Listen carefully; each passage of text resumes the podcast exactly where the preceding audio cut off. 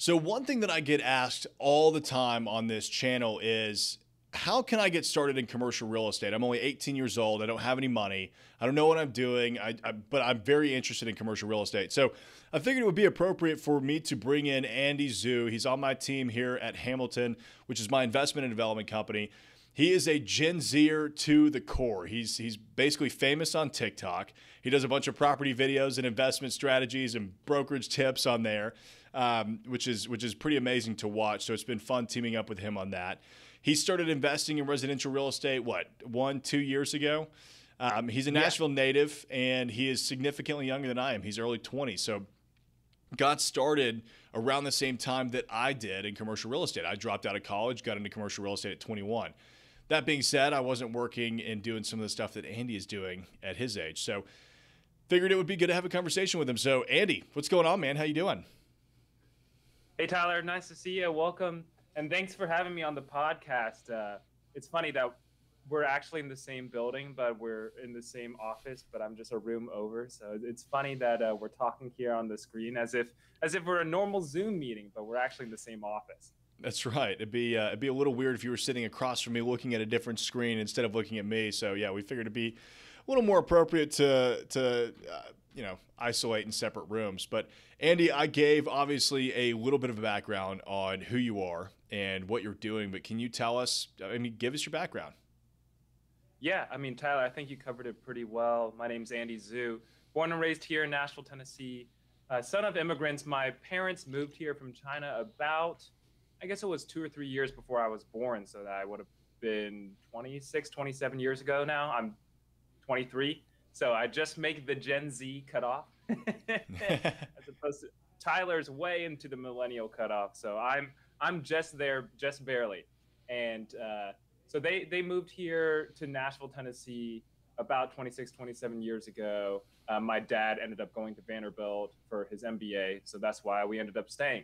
Uh, Nashville was a pretty sleepy town back then, and uh, growing up, I I had always noticed uh, kind of how quickly Nashville was changing, right? As anyone who's been in Nashville for a long time saying, looking at Nashville today, I think people 20 years ago, when I was born, would never have imagined in their wildest dreams this is what Nashville would be looking like. You have so much investment, so many buildings coming in. You have it being, you know, the it city on the New York Times about 5 or 6 years ago. So much excitement in the downtown area and Broadway.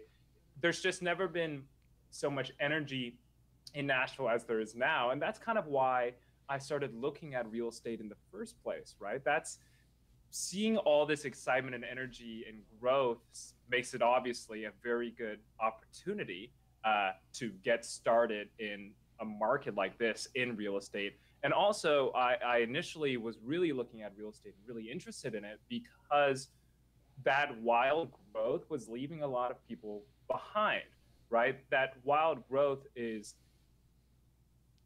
good for people who own a lot of property, obviously, but it can hurt people uh, who aren't as financially stable, who need to, who aren't making as much money, and it's caused a huge affordable housing crisis in Nashville, Tennessee, where something like need to build thirty to forty thousand new affordable units by 2025, and we're maybe going to build one or two thousand max. So it's just with more and more people coming here, especially after the pandemic, just all these different topics and different things that you can do in real estate.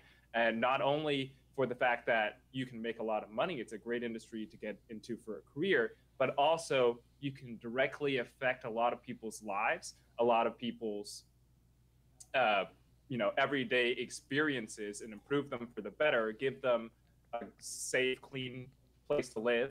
You can give them a decent place to start their business from. All of those things are really what drives me to be interested in real estate in the first place. That's awesome, man. I, I'm really excited to be diving into this conversation today because – you know, Andy actually did a lot of the things that I encourage everyone to do when you're trying to get into commercial real estate. So we'll we'll unpack that here in in a little bit. But Andy, before you got you know, really interested in commercial real estate, you were doing some residential investments. Can you tell us a little bit about what you were doing on that front? Yeah, so during college, I it was before my sophomore, I guess during my sophomore year. So I was sitting uh, in class saying, "Hey, I think I want to get into real estate," and I had a there's a longer story we can get into maybe about why I had that epiphany of why I wanted to be into real estate, but I was sitting there in class in one of my political science classes. Actually, it was the American presidencies class. It was, that was one of my favorite classes. Class. yeah, I was, I was, I was paying lots of attention, as as you guys can tell, sitting in the back of the class, getting my real estate license, taking the course online. that's so that's awesome. what I was. That's what I was doing that entire class. I literally was just taking my real estate licensing test, and this is a cheat code. All right, for anyone who who wants to be uh, getting their license. Do not do the in-person classes. I mean, that just takes so much more more of your time. Do the online brokerage course if you're considering get a license, uh, because you can do this thing. Uh, and you didn't hear this from me, but you can do this thing where you just kind of click through all the next buttons on the online quizzes that they make you take, and you can retake those quizzes unlimited times. So that's may or may not be what I did in order to get through it faster. And then it says you're supposed to have 40 to 60 hours in total time on the program. And so ended up I finished it in 5 or 6 hours and then I had to just leave my computer open for, so for that's that's exactly what happened to me. So I I actually tell everybody to take the in person classes. So that's funny that you have that opinion on it because I went through and re- read through each section. Right, they take five or ten minutes if if you know how to read, and you know, they, but they allot like 45 to 55 minutes for that section or 90 minutes. And you go through, take the test, get a 92 on the quiz. And then I maybe I took a different online course and this was what the problem was, but I had to actually move my finger around on the trackpad because it would log me out every like five minutes for inactivity. So I ended up having to just crack open a beer and watch TV and just sit over here moving my finger on the trackpad for like 45 minutes after I was done with a section. It was, I was oh, yeah. that was miserable. Well, I had to. I got one of my friends to have a a, a sleep thing. To one of my coder friends helped me. Oh, there you sure go. I something to keep it away.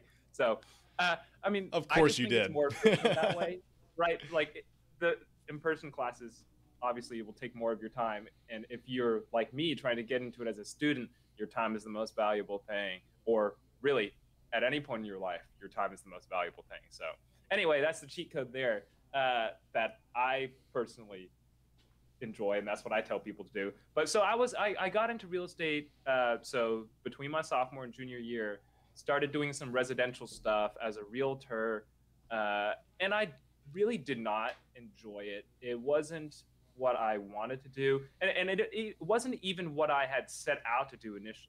I wanted to get into the investment side of real estate, especially to eventually learn how to address affordable housing concerns in Nashville.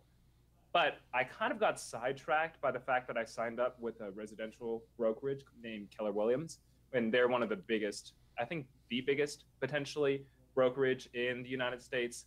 Uh, I kind of got sidetracked there because you know they say hey you can make all this money and you make all this and obviously you're 20 20 years old and you're like i would like to make a lot of money that sounds good to me. i like uh, money but exactly but i didn't i wasn't willing to do the things that uh, it takes to be a good realtor mostly because it requires you to sell yourself and i didn't believe in the service I was providing as myself. So, and what I want to what I mean for say from that for anyone looking to get into the residential side potentially of real estate, because I think that's what most people think of when they're thinking about real estate. Oh, they think of a realtor, really, and they think of people selling residential houses.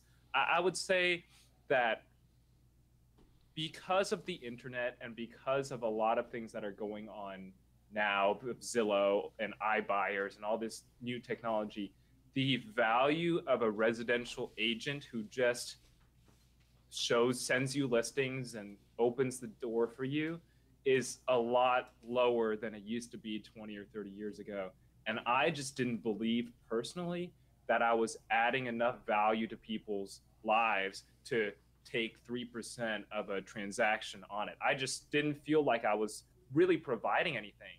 Uh, and, and I don't want to disparage my realtor friends who do provide great value, especially if you're in working primarily with new time home buyers or super luxury people. I think those those clients are need special emotional assistance and there might be some expertise there. But I think a lot of realtors, and this is why realtors have a bad name, uh, really kind of drop the ball and are not necessarily super productive and super helpful. And they end up kind of just being there and say, hey, you just had to go through me because I'm a realtor and I'm just going to take 3% cut of your transaction just because that's how it works, buddy.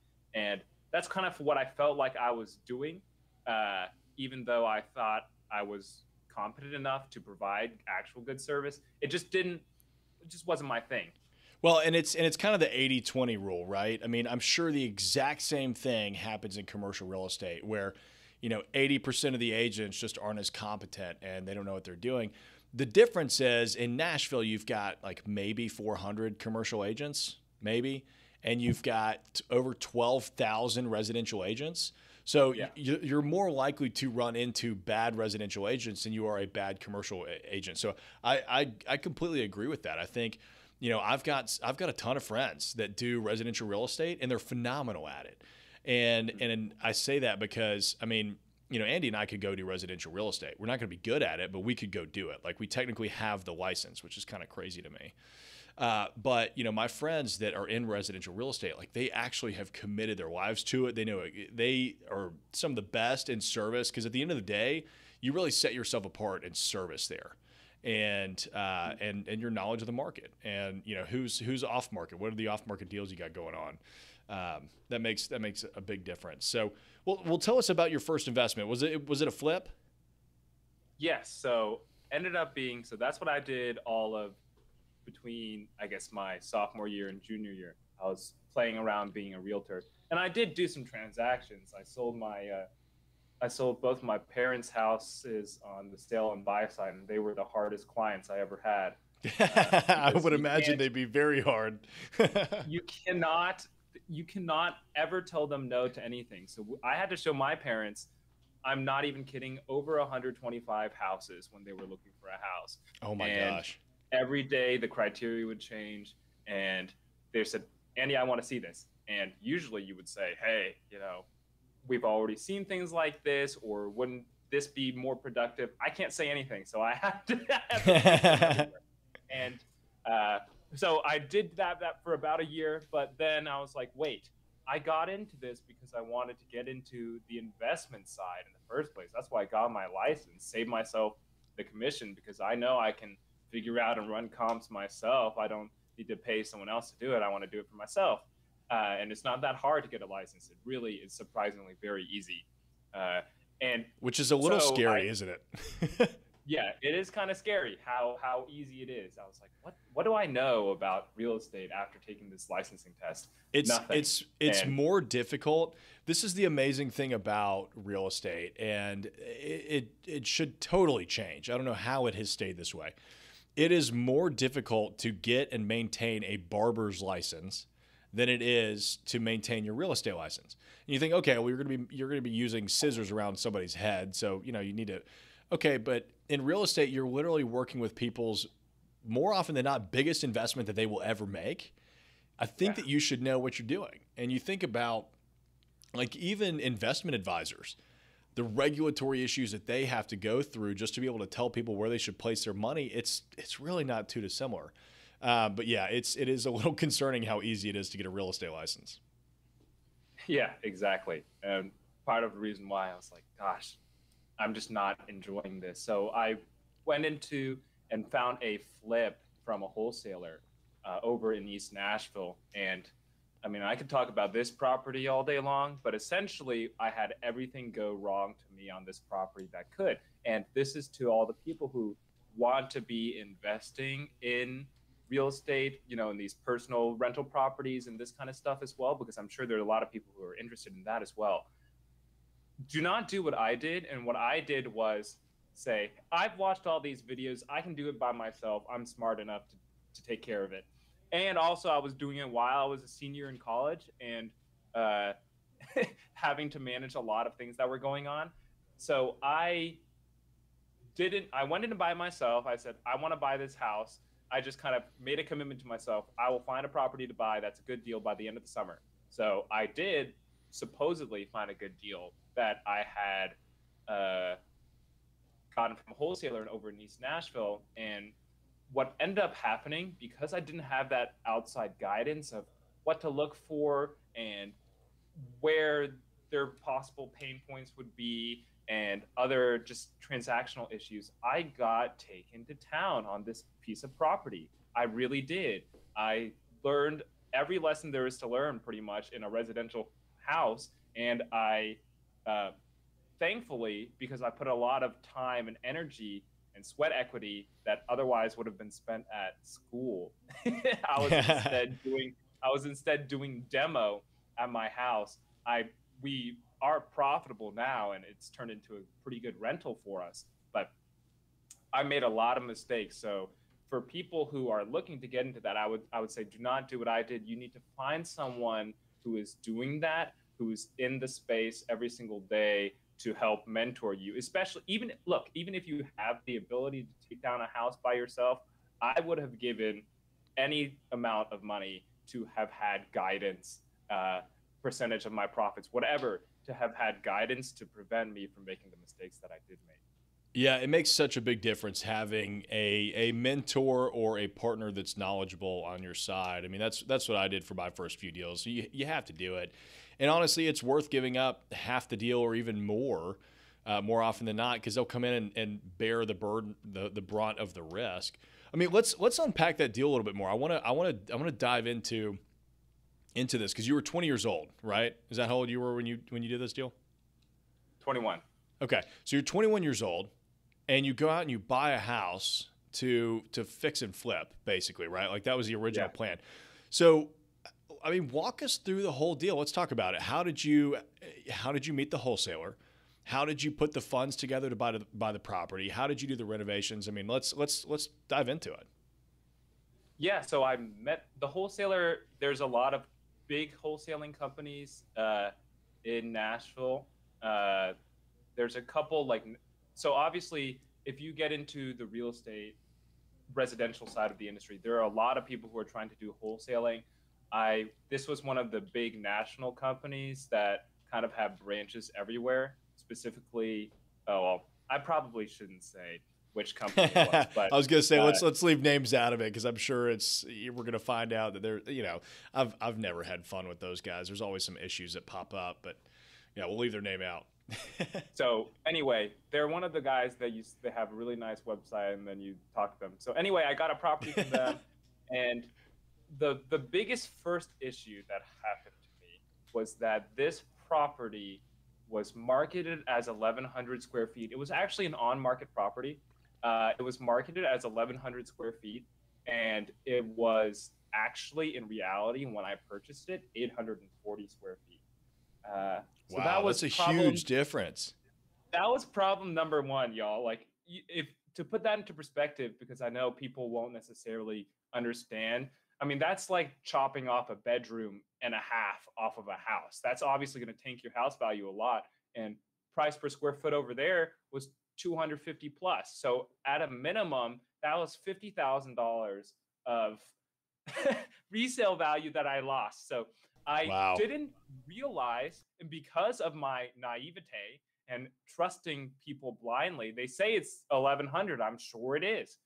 Literally, that's how naive I was because having dealt with the residential transactions of normal sales processes, it's like I never had to worry about that because you know the bank or the appraiser would take care of it and and you trust everybody involved out, in the transaction and yeah, and, and you you're like, okay, everything's great. You know, why why would anyone be lying here? And uh, so that's what that's what I thought. I went in and I was trying to take measurements for my flooring guys one day. I'm like, okay, it's 1,100 square feet, and here's the reason why I thought it was the case. and wasn't worried about it because at the time, and I don't have screenshots. I wish I had screenshotted it, but at the time, online, the tax data information page said it was 980 square feet, and then there was a little bathroom off the back that that was about 100 square feet, and they said there was a you know the bathroom addition. So I'm like, okay, 980 plus 120 is 1100. That makes sense to me. Come to find out, when I go check out the tax data after we close, that thing now says 800, 800 something. And I'm like, what happened? Because apparently on on the tax data service, CRS tax data, you can actually change that number. You can literally go in and edit that number. Oh so, yeah. Uh, so you think that so so do you think that they went in and changed the number? Oh, absolutely. They absolutely did because I for I wish I had a screenshot to prove it. I no know way. I saw it at 980. I know I saw it at 980 before I bought it because I'm I'm not that stupid. I'm gonna look at the tax data. You know, well, you know we uh, I I am actually uh, in negotiations right now with CRS Data. Um, to have them as a sponsor, so I mean, we could reach out and have a conversation with them and see if they could pull the data. I mean, maybe worth oh, like yeah. pursuing to see if there was a history of it. Absolutely. Yeah. I mean, essentially, wow. and I talked to people about legal recourse on that. Uh, essentially, I mean, I got it's buyer beware, right? And especially on an investment property, they, they were just saying you could go after them after potential unrealized gains, but that could you could only get that after a sale happened. So I'm like, I would have to wait this whole time, sell it, lose money, and then I could sue. Like that's not. I yeah, just kind of just got screwed. You know, I just had to deal with it, and so that was a first lesson why you should have a mentor. This uh, and, and it's funny too, the realtor, and I'm, I think it was on the realtor because she would not. I called her several times. I'm like, I need to come in and do another inspection. I want to take measurements and stuff. She didn't let me come in and do that. She said the tenants won't, won't let you in. And I'm like, okay. What? I showed up one day just to talk to the tenants to arrange for an inspection by another person. And I didn't think to bring a tape. I should have brought a tape. But they were like, yeah, you can come in and whatever you need. Like, just here's my phone number. I'm like, huh. So she was trying to block me. Anyway, she disappeared. She never even took her real estate sign back. Uh, she wow. literally just left it at the house after closing. Ran off into the night with her commissions. yeah, literally her lockbox, her her real estate sign. She didn't even show up to get it. So I don't know what happened to her. She just ran off into the night. But anyway, that was that was that was funny. The so what I ended up having to do was, okay, Andy, you had built in because I had built in using kind of the 70% rule is what people look at when they're looking at investment property. And, and what that means is generally you want to buy a house at 70% of the after repair value when it's all fixed up. What is that value? You want to buy it at 70% minus uh, repair costs. And I had done some rough estimates to have repair costs be about 50K and so I thought it was going to be worth over 300, and I was buying it at 180. So I was like, hey, that's really close to the 70% rule. And right now, if you're in Nashville, there are no houses at the 70% rule. You can't, you cannot find a flip at that rule anymore. That rule is outdated. So you have to, the margins are a lot smaller than they used to be. So I was like, hey, this is a home run deal. Well, why was it a home run deal? Because the numbers were false. Anyway, because uh, it wasn't a real deal. Myself uh, essentially a lot about construction and because I had never picked up a hammer in my entire life. I mean, you know, I was the nerd, you know, debate kid all through high school. I only did cross country for like a year. I am not the person who knows how to handle equipment, had never done that at home, did work, woodworking, anything. Anyway, I'm like, look, I guess I have to save money where I can and do some demolition. All I've I've got time. I can trade. Time. I don't have extra money, so let me try to figure that out. Uh, because what we were going to do initially, and you had asked about money, where the money come from. What we were going to do initially is that I was going to use my uh, my commissions that I had earned from selling houses to get a uh, hard money loan on it. So I had enough money to get a hard money loan but ended up being my dad had enough equity in his house on a line of credit at 4% as opposed to a hard money loan at 12%. Oh, wow. He said, Andy, if you believe in it, like I'll believe in you. So actually, it ended up being my dad that funded it, that purchase, and I funded the renovations essentially. Uh, so obviously, four percent interest is a lot better than twelve percent interest, and that's a, another saving grace. If I had been on that hard money loan, I would have gotten really hurt taken to town. So I'm very thankful that that didn't happen. That would have crushed you. I mean, that would have taken yeah. all your profits and some yeah, I would have been I would have been screwed. I mean, there's no way we could have turned it into a rental either. You know, I would have had to just sell for a loss and just be what it is. So, uh, I did all the demo. Like this is the amount of work that I was doing on this property. Uh, in order to save on dumpster fees, because a dumpster is expensive, it's 300 bucks for a 10 yard dumpster and can be like six or seven hundred dollars for a 30 yard dumpster. And those fill a lot of stuff but these tenants, these old people who owned the house, had three storage sheds in their backyard full of stuff, plus an entire attic full of stuff. So I mean, they gave you some parting gifts. a lot of parting gifts. I we filled up legitimately uh, two 30 yards dumpsters worth of stuff, plus uh, a 10 yard dumpster worth of stuff, and then plus. And here's what I did: I literally would be shuttling trash in my SUV uh, back to the Vandy dumpsters. I literally drove that stuff every time I would go. I would fill my entire SUV. It was literally a giant trash can. I would drive it back to the Vanderbilt dumpsters because I read the rule book. It's for student trash. It's student trash. That is I said, amazing. I am a student. This is my trash. and Getting I your money's saved, worth. I, yeah, I saved at least at least three to five hundred dollars shuttling that much trash back to the Vandy dumpster. So I mean, this is the type of stuff that I had to did do to make this thing work. I taught myself plumbing. I installed a new, literally the new water main pipe from the water main to the house. I had never touched a pipe before in my life, and I, you know, messed up several times. But that thing alone, teaching myself to do that, I rented a little trench machine from Home Depot and ran the pipe and connected the PEX and drilled through the concrete masonry block with a drill that I bought. Like I literally just I did all of it and uh, saved myself fifteen hundred dollars uh, because that that one job would have cost me that much. So if you're handy, I mean, being in investing in residential real estate, you can save yourself a lot of money because especially if your job is not paying you more than 60 to 100 bucks an hour because that's what these people will charge you a lot of time your labor can be 60 to 100 bucks worth an hour in terms of cost. Uh, so if you happen to be good at that, then you can save a lot of money. And essentially, you're giving yourself a new job, and which is not what people recommend you to do. But if you're making more doing that than at your current job, you can certainly make a lot of money if you're handy, right? So that's all the kind of stuff that I had to do to get through this property. Also, one of the people I was working with that I was really trusted. Uh, ended up robbing me and some of my tools to the tune of a couple thousand dollars worth. We have an arrest warrant out for wow. him. We still haven't found him.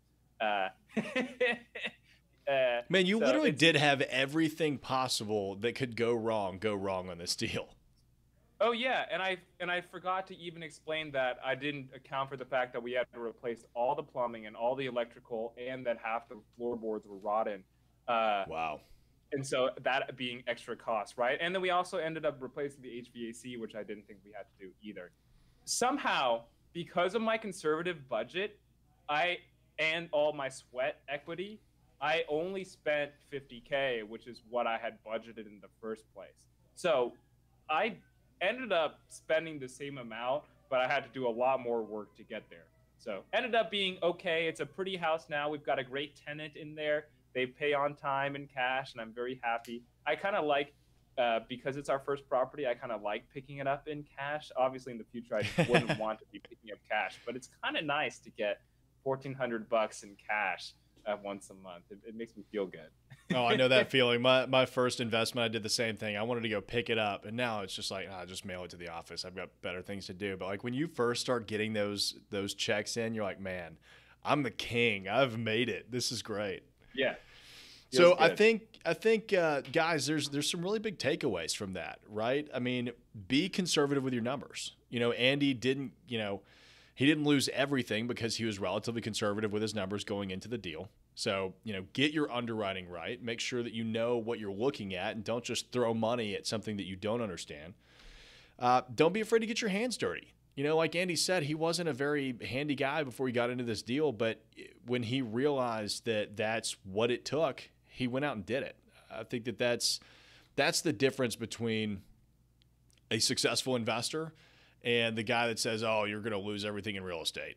Right? Because you, real estate's not some office job. I mean, you've got to get out there and actually do some work. So, um, and then and then the third takeaway that I've got from that is just do, do your first deal. Get your first deal done. Right? Like now that you've done that first deal, do you feel so much more confident in doing your next one? I mean, absolutely. There's nothing that I. You have to. I mean, I, yeah. I don't want to say that. I'm going to knock on wood, right? But like, what what else could possibly go wrong? I had everything in the oh, world. Oh damn it! There wrong. he goes. He said it. He said it. yeah, I'm knocking. I knocked on wood, so we're we're we're safe, right? But I literally had robbery.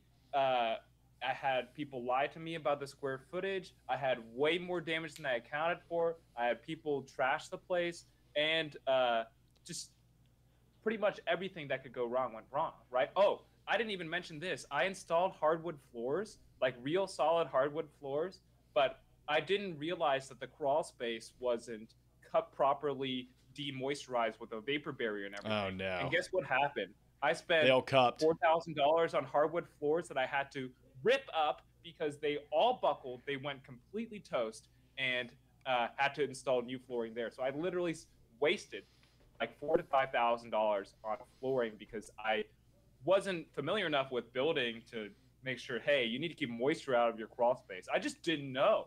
And see, those are things that I'll never do again. Hopefully, you never do. If you put in hardwood floors, make sure you got all that moisture out of your crawl space. Pay the four hundred dollars it takes to to you know put down another vapor barrier. It, it's it's gonna be it's gonna be worth it. Yeah, it's worth it. Man, that's the, uh, that's brutal.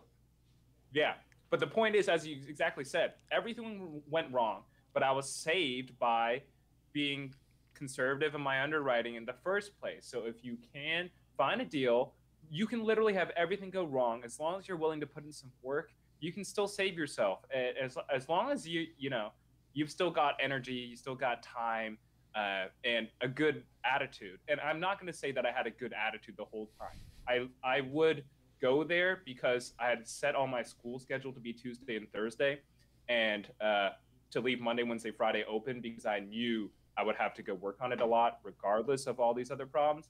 Uh, I would go there and be the most depressed kid in the entire world, having woken up. I lost fifty thousand dollars from one mistake of the square footage deal, and you know, I'm sitting here digging through piles of trash by myself alone. and it's like, I, I can't, I mean, I definitely cried once or twice because it feels bad. You feel like such a failure. I felt miserably like a failure. So, you know, that's going to happen too. But if you can try to just keep going in the face of feeling like an imminent failure, uh, at the end of the day, it's it's only money, and it's easy to say that and everyone was telling me, Andy, it's only money. And I'm like, that doesn't help me. But now that I've gone through it, I, I can say it's only money. So when you are in a bad situation and you make a mistake in a deal, because it will happen, there's no way it doesn't happen. No matter how much you prepare, you will make a mistake and there will be something really bad that happens to you. Uh, you, you know, as long as you can keep going forward and have a good attitude and be ready to pivot, you'll make it work. You'll be you you can be okay. You know, it's it's not the end of the world. Even if you did lose money, and I didn't even lose money, but even if you do lose money, you know, that knowledge you gained, as long as you say, I'm not going to just quit out completely, will make you more money in the long run. And you essentially just paid for an education. And what I was telling people is like, hey, you know, even if I lose $5,000, it's essentially like a college education in real estate flipping uh, for five grand most people go to a guru and pay how God knows how much money to do that. And I did it by myself, you know? So that's kind of, as Tyler said, don't be afraid to do the first one, but ideally with someone in your corner behind you. Yeah, I mean, that's the exact same mentality that I have going into our projects. Whenever anything goes wrong, it's, I mean, look, it, it's not life or death. right? Like it's it's not like I'm I'm out having to make a decision as to, you know, like I'm I'm on the front lines in some battle. I mean, it's dude, we're we're talking about real estate. It's just money. Um, and when and when you put it in that perspective, again, like you said, it's easy to say. I mean, it, I mean, money is money, and money means a lot. But um, you know, you can always make more money, right? And, and and it is an education. I mean, you know, my uh, the first deal that I ever did, we're actually about to go under contract on it. So I've got a I've got a client that, or not a client, but we've got a buyer uh, that submitted an offer. And you know, it was one of those deals where we were losing money left and right, and fortunately, we held on to it for two years and we're going to make I think about a fifty percent return nice. on our capital. And so, you know, it's it's one of those things. It's like, man, you just got to push through it. You just got to stick with it and, and make it happen and have a little faith. Um, Sean just jumped into the broadcast, said uh, he just found you guys loving the content. Appreciate that, Sean. Uh, we'll we'll keep it coming. Andy and I love absolutely love doing you know content on commercial real estate. He's he's huge on TikTok. So if you're into TikTok at all, Sean, check him out on TikTok. He's actually got some really good content. Um, so Andy, uh, you know we've we've been talking about residential for 35 minutes now. Do you think that residential helped you move into commercial real estate? Yes, I mean definitely. It's it's hard. I think a lot of people.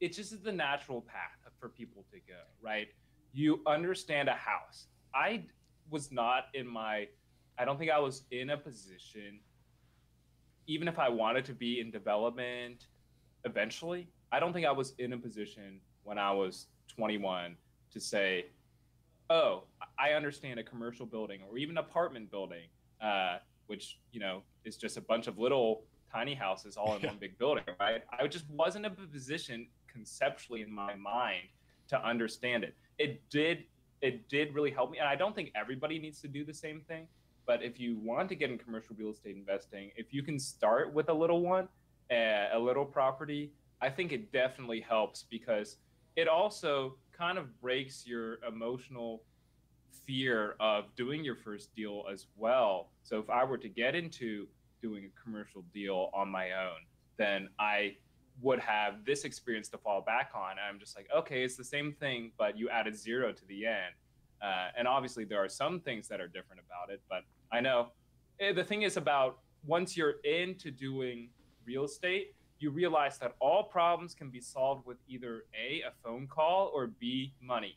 So eh, no matter how many, how bad the problem is, if you have enough money to throw at it and you can phone call the right people, the problem will go away. It might take some time. It might not be as smooth as you thought, but uh, that is kind of the TLDR. I just said the, the summary of, of how you solve real estate problems. You either call people or you give them some money. And then, uh, so to have that mentality definitely would help it going into a commercial property because you wouldn't be as scared of saying, okay, something went wrong in this commercial building oh, it costs hundred thousand dollars to fix, and you wouldn't be like, oh my gosh, it's just the end of the world. It's like, okay, no, it's just another problem uh, that I have to get through, and it makes me. I feel like I have a better position to feel that way because I initially started with a thousand dollar problem, and because it's that emotional psychological barrier i think that's the hardest part of it obviously having a hundred grand is a very hard part too. But if you're buying a building which you have that that amount of problems, I, am assuming already you have some amount of capital. Yeah, absolutely. I mean, look, you make a great point, and we're definitely about to unpack this some more because you've got some great stories to tell here. But commercial real estate is all about who you know. That's all it is. It's all about who you know. I mean. Um, you know, I tell people all the time that are looking to get into commercial real estate, go out, network with the brokers, network with the property managers, network with the developers, and build a relationship with them. Because one, you know, maybe they'll offer you a job, maybe they won't. But later down the road, if you're ever doing a deal and you're sitting across the table from them, you'll have a good relationship and you can probably figure something out. Uh, that's that's helped me time and time again.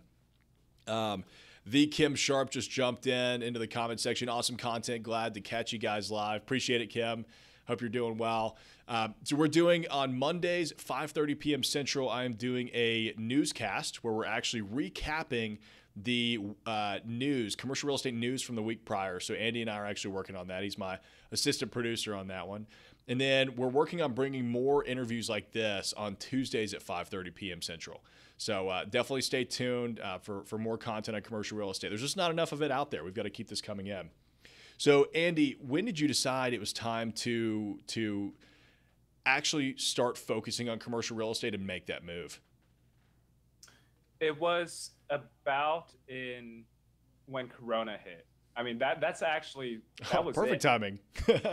I know. I mean, it was because of coronavirus, and uh, I mean, it was a kind of an outside shock to my system of why I got my first real estate license in the first place, and that that's a another long story we can talk about uh, later. But the the outside shock of coronavirus says when you have these events in your life, it that's usually when decisions are made, right? Because you have to start reevaluating your priorities and saying, hey, I can't just keep going. A lot of things have changed. What am I going to change? What do I actually want?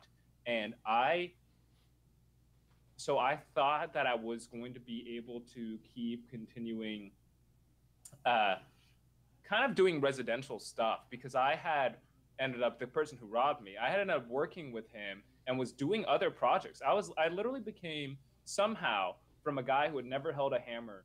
I was running a small little project management business for a bunch of people, and we did a lot of there you go, models for people and, and helped people out that way. It was kind of That's weird. awesome. I, I, I- just because I had the ability first to talk to people, I guess, and I could you know put up a spreadsheet and I would show up on time and respond to phone calls. Uh, It's amazing what it takes to actually stand apart from the crowd, right? Just show yeah, up I mean, on that's time. That's all you really have to do. And I had a guy who knew how to do the stuff. So uh, that's the guy who ended up robbing me that I was working with uh, on, on my other property. But I thought I was going to keep doing that and keep flipping and investing because I'm like, now I know I've got this stuff on lock. March hits. And then I said, hey, maybe I want to rethink about it. Also, that's when I found out that he stole from me. Literally in the same week, uh, I get back. We go on a spring break trip to Cancun, me and my friends. And Vanderbilt had the earliest spring break out of every school in the country. So we get back first. And actually, we had kids from Italy at the time, which no one at the time, it's hard to think about it now, but at the time, nobody knew that Italy had a bunch of corona going on. And obviously, they they did, but it was just kind of underneath. So we had kids on campus actively with coronavirus. So we were the third, second or third school in the entire country. I think it was two schools on the West Coast that were first and second, and we were the third school in the country to shut down. So that was the first week of March, and said, "Oh crap." You know, I'm about to lose all my friends, and we have to go home, and all the things that I had planned for my senior year, uh, mostly not doing school and uh, doing other activities instead. Doing real uh, estate in the back of the class. yeah, exactly. Um, was was taken away from me, and all and all my relationships were taken away from me.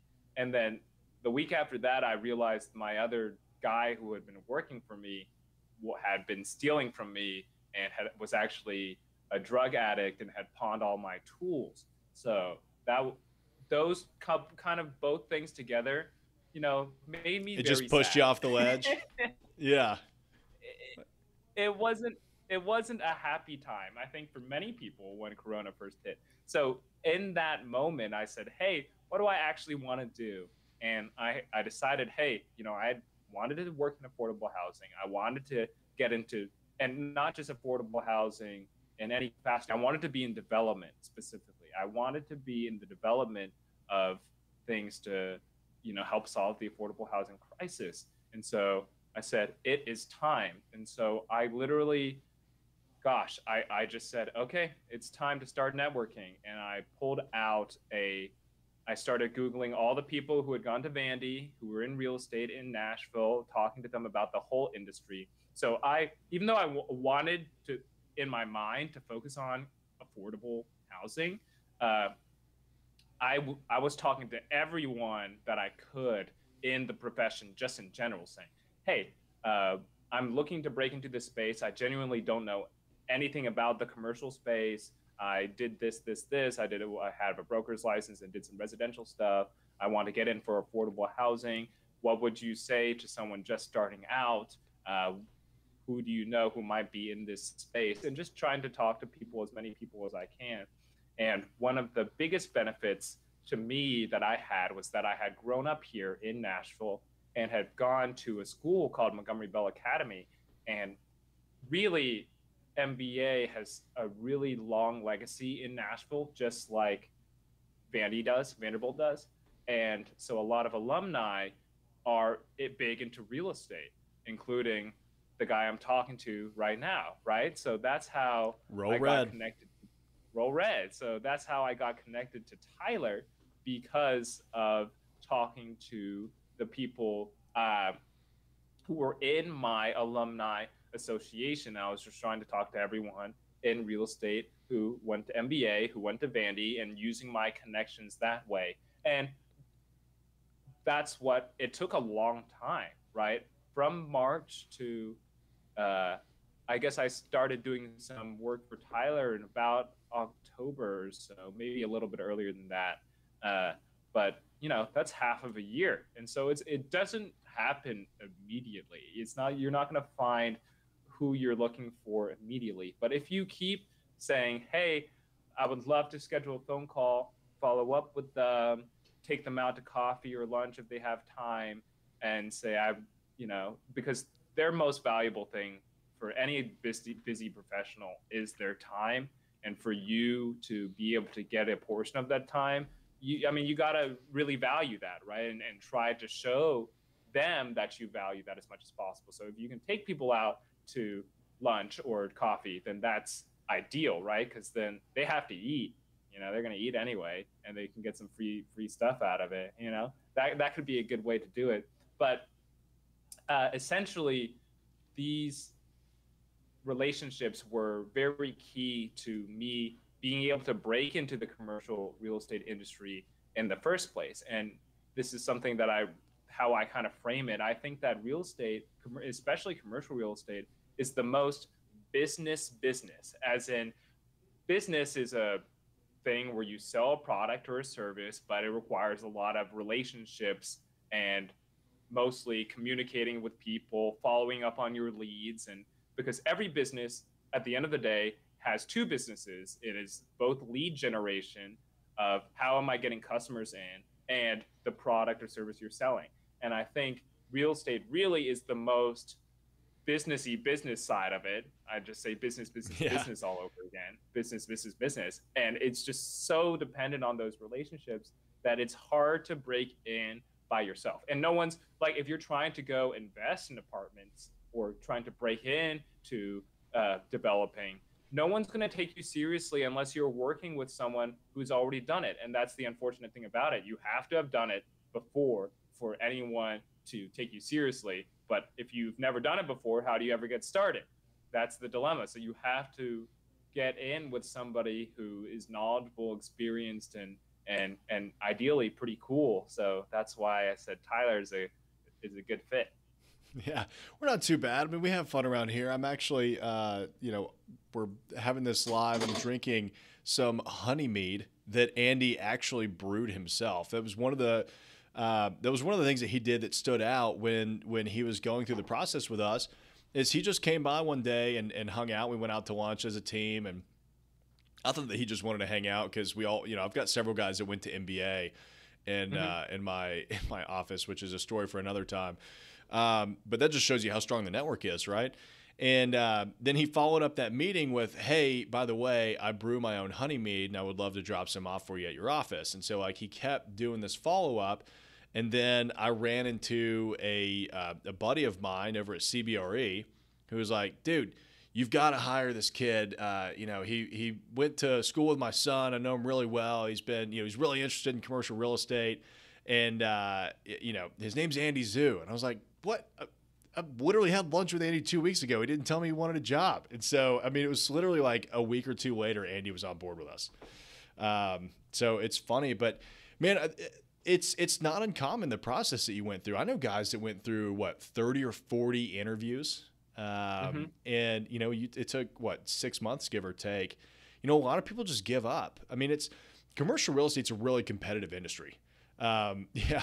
So Kim Kim just jumped in. She said mead is delicious. Yes, it is. I don't know if you guys have Hell ever yeah. had mead. It's really really good. And- yeah, I mean, you basically have to be a chemist to uh, to brew mead well, from what I understand. And uh, uh, A- Andy's very good at it. So if you're ever in Nashville and Andy is brewing up some honey mead, go by and pick you up a bottle.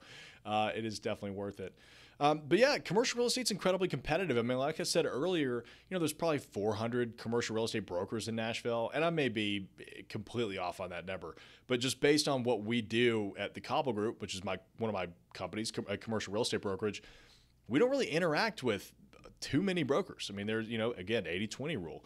Um, but there's 12,000 residential agents.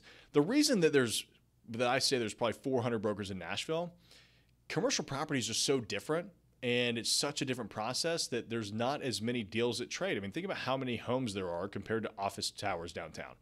There's way more homes. So you just don't need as many people in the profession as you would in residential, which makes a big difference. Um, so, Andy, when you were going through the process and, and talking to all of these groups, I mean, what was the feedback that you were getting?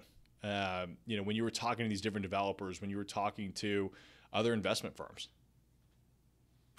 Uh, I mean, I had a lot of good feedback. I think because obviously, and here's the thing I want to say. I think this would help for anyone young trying to get in. I it's not like I didn't have good feedback, you know. If if you can communicate yourself well, and I had a very easy story, right? I said I grew up in Nashville, you know, I want to give back to this city. I'm really interested in doing affordable housing potentially as as this type of development. And you know, one of the big factors of, of, of Tyler's that he is so focused on micro units, and that is one way to provide affordability. Well, a lot of people think of affordable housing as only you know government sponsored housing, but it doesn't have to be that way, right? There's a lot of potential solutions to the problem. So I had a very easy, concise story of what I wanted to do, and I think I was able to deliver it well. And also, I have a good resume. You know, I've been doing these things kind of essentially to prepare myself. I've always been uh, trying to do entrepreneurial type stuff. I had, and I have good grades as well. I'm fortunate that I don't have to spend a lot of time in school. I didn't in order to get very good grades, so that helped as well. Not that people really care about your grades, but you know, when I can slide over a piece of paper that said, you know, magna cum laude from Vanderbilt Honor Society, you know, it's uh, it, it doesn't look good, too right? bad. That, that, that doesn't hurt, Yeah. right? It, it can't it can't hurt you. Not that I think people super care about your exact number, but that's just kind of a, a little a little bonus. So based on all those factors, I was getting a lot of feedback and really good feedback, especially whenever I could get in front of someone in person. And obviously with Corona, uh, it was difficult, and you, you want to wear masks and all that kind of stuff. Uh, so I probably would have had more in-person meetings if it had not been Corona, but you know, them's the times. So when I got in front of people, I was getting good feedback and saying, and they were saying, "Hey, we we definitely want to consider you for a position, or you know, send out your resume here." It's like we're definitely going to try to make something work. And then time would drag on. I'd go by a week or another two weeks, and then I'd follow up and say, "Hey, what's going on here?" And they say, "Hey, I don't know. There's we can't really do anything uh, for you." Uh, at this time, or they, they they might still say, "Hey, I actually am interested, but we're we're still trying to work on some stuff." So that happens a lot, and I want to advise people that if that happens to you, it's just it's hard not to take it personally, especially when you're first going through it, because you're like, "Why do they hate me? I'm so you know I must be so incompetent. Nobody likes me. I'm never gonna get a job. I'm gonna be poor and broke forever."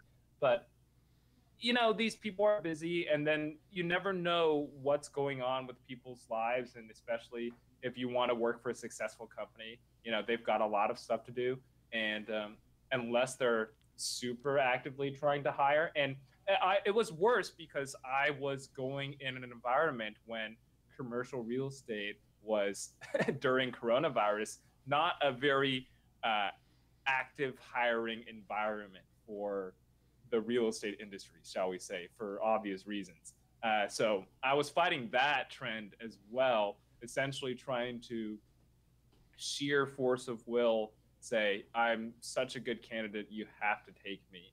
and uh, even even trying to say I'm willing to work for free for people and saying I'm willing to do work for you. Not everybody, not everybody, even if you're willing to work for them, has the capacity to take you on and provide that to you because it does require a lot of work and navigation and mentorship just to have someone even work for you for free. And uh, so I was saying that, and then you know, even even with that, I wasn't getting a lot of traction as well. So that's that's something interesting to keep in mind. And I think the last factor that uh, Tyler just mentioned is that he had been talking to um, one of my friend's dads, K.O. Kennedy at CBRE, uh, about uh, about a job just randomly, and I did not even realize that my friend, because he, I went to middle school with him.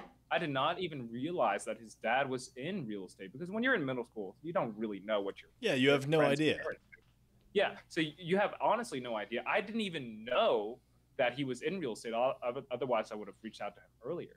What happened was that I had talked to someone uh, from MBA who said you need to talk to another guy at CBRE, Harrison Johnson, and Harrison Johnson said who does office here, and uh, he said, "Hey, if you're really interested in the affordable housing, one of the things you really need to understand is the debt and structured finance side. So you need to talk to K.O. Kennedy." So through several layers did I even realized, hey, this guy, um, this guy was my friend's dad, and but I didn't even know that directly outright. I was talking to another one of my friends uh, that his dad up, was working at an affordable housing nonprofit, and I had no idea until I happened to offhand mention it to him, and he's like, "Wait, my dad does that," and then I was able to talk to him and meet some people that way as well.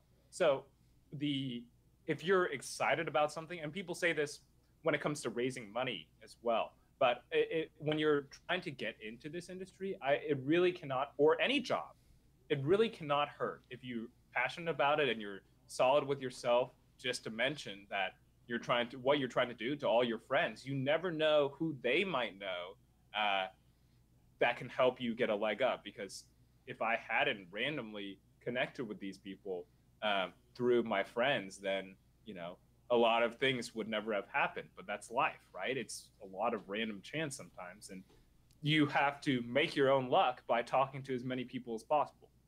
Yeah, I mean that's it's it's funny. I was just thinking through all the different steps that had to happen in order for you to come work with us. So one, COVID had to hit to a point mm-hmm. where you decided you were going to go into commercial real estate. And then COVID had to stay strong for so long that all of these other firms that I think would have 100% have brought you on in under normal circumstances were like a little too scared to hire. You know, I put under contract one of the biggest deals we've ever done. It's a 32 acre mixed use development uh, about 15 minutes outside of downtown Nashville. And I start having to talk to, to debt guys because, you know, I've usually worked with local lenders. So now I've got to go out of my way and talk to a debt guy. Well, I get introduced to KO. And KO and I are walking on that site one day and he goes, Man, you need to meet Andy Zhu. He's he's the man. And I was like, That's so funny. I mean, just all of the things that had mm-hmm. um, had to go full circle to come back around into that uh, is pretty remarkable. So guys, if you have any questions, if you're joining us live on the YouTube uh, live stream, uh, feel free to drop questions in the comment section. Uh, we've got one from Kim Sharp. Would you suggest it's better to develop micro unit housing from ground up or potentially convert distressed vacant apartment buildings to micro? That's a great question, Kim. I, in, in my opinion, um, and I want to get Andy's opinion on this too, I think it's easier to actually develop ground up uh, because converting something into micro units, unless it's like a, a, hotel conversion, right? Like a motel conversion, we've got one of those that we're managing. It's 126 units, and the rooms are 216 square feet. Well, that obviously lends itself to a very simple apartment conversion. Um, if you're going to take a regular sized apartment building, you got to think about all of the additional plumbing that you're going to have to add in for all of the bathrooms and this and that, and you're going to have to cut through concrete. Um, I, there, there are any number of messes that could come out of that um, that that you could avoid just by doing completely new construction. Now, obviously, new construction development is going to be a bit more of a process. Uh, it's, it's a little more foreign to most people just because, I mean, not very many people have built a building from the ground up. Um, that being said, I, I really do think new construction development can be easier. But Andy, what's your take on that? What, what do you think uh, Kim should do? I think that it is easier if we are saying, if I am a developer and I have the opportunity to either convert and I have all the knowledge, and let's assume that I have all the knowledge and the money to be able to do either one. I think it is easier to do a ground up development because then you can plan your uh, units very specifically and design them in a certain way so you have all the plumbing running next to each other, right? These are the things that you wouldn't necessarily think about that you have all the HVAC systems running next to each other. You can make them more energy efficient, all this kind of stuff that uh, you it's hard to do in a retrofit. So I do think it's easier in that way. But I think if if you're someone who has the opportunity and I let's just say you're just someone with, you know, a million bucks or a few hundred thousand dollars has the potential to get a loan to renovate an old apartment building or an office building or something and turn it into like 10 units, something like that. Uh, I think that is maybe an easier ask for people who don't necessarily have the development relationships or wherewithal to start a new development, right? Because obviously, the development process, you have to have done a development before. No one's going to give you a loan to develop a, a, property if you've never developed one before. And it's also going to be hard to get a loan, obviously, to it's risky. renovate. Yeah, it's a lot riskier, right? It's also it's also it's also going to be harder to get a loan to renovate a property if you've never renovated before. But that's obviously something that, uh, for the lender, for you, for everyone, is conceptually way easier to understand because it's a building that you can sit there and touch and feel in the first place, right? And obviously, we are big into conversion and adaptive reuse. A lot of our projects that we're currently doing are adaptive reuse and trying to reuse these old buildings and figure them out. But because they're old buildings, we can find that there's actually a lot of weird problems behind the walls that uh, oh, yeah. can be also more expensive and hard to deal with than if we were just starting from the ground up. But not everybody, I think the point I'm really trying to say is that I don't think everyone necessarily will have the ability to get into development right away. So if you, it might be easier in the sense that it's a definitely more accessible thing to do in terms of renovation, but it doesn't necessarily mean you're going to save more money over the long run or more headache. It will be probably more headache, but it might be easier to get started. Yeah, I think I think that's absolutely right. I mean, I I'm a big fan of value add. Um, that being said, we're we're undergoing our first uh, basic conversion, right? I mean, we bought a tower in downtown Chattanooga, and we're turning five or six of the the 12 floors that we have available there into multifamily.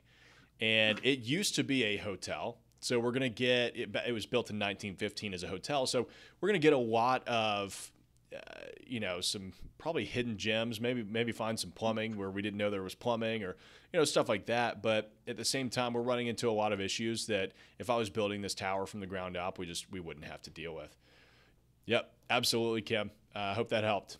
So, um, Andy, let's let's talk about TikTok, man. Uh, it's you you dived into this uh, what like three four weeks ago, not that long ago, and you know obviously you've given me the bug, so now I'm working on TikTok.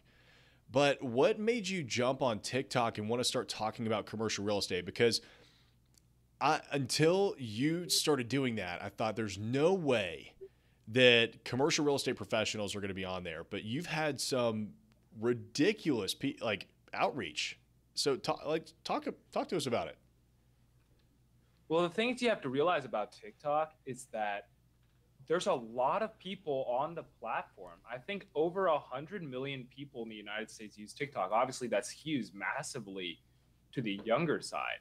But if you think gosh, one in three people in this country use this app monthly.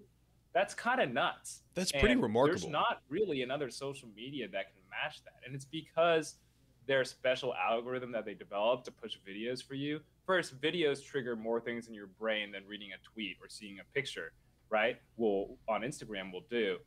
Being videos can, you know, make you feel more connected to people. That's why YouTube is so popular.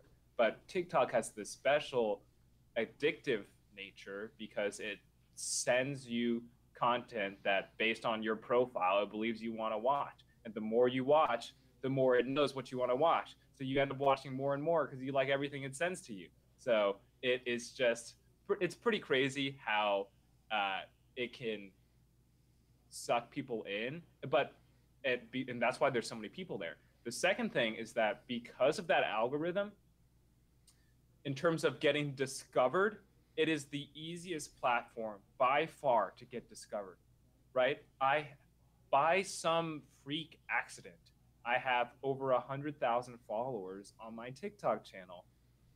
Oh, in less than a month. In less than a month. That isn't, and really, I got the first hundred thousand in a week.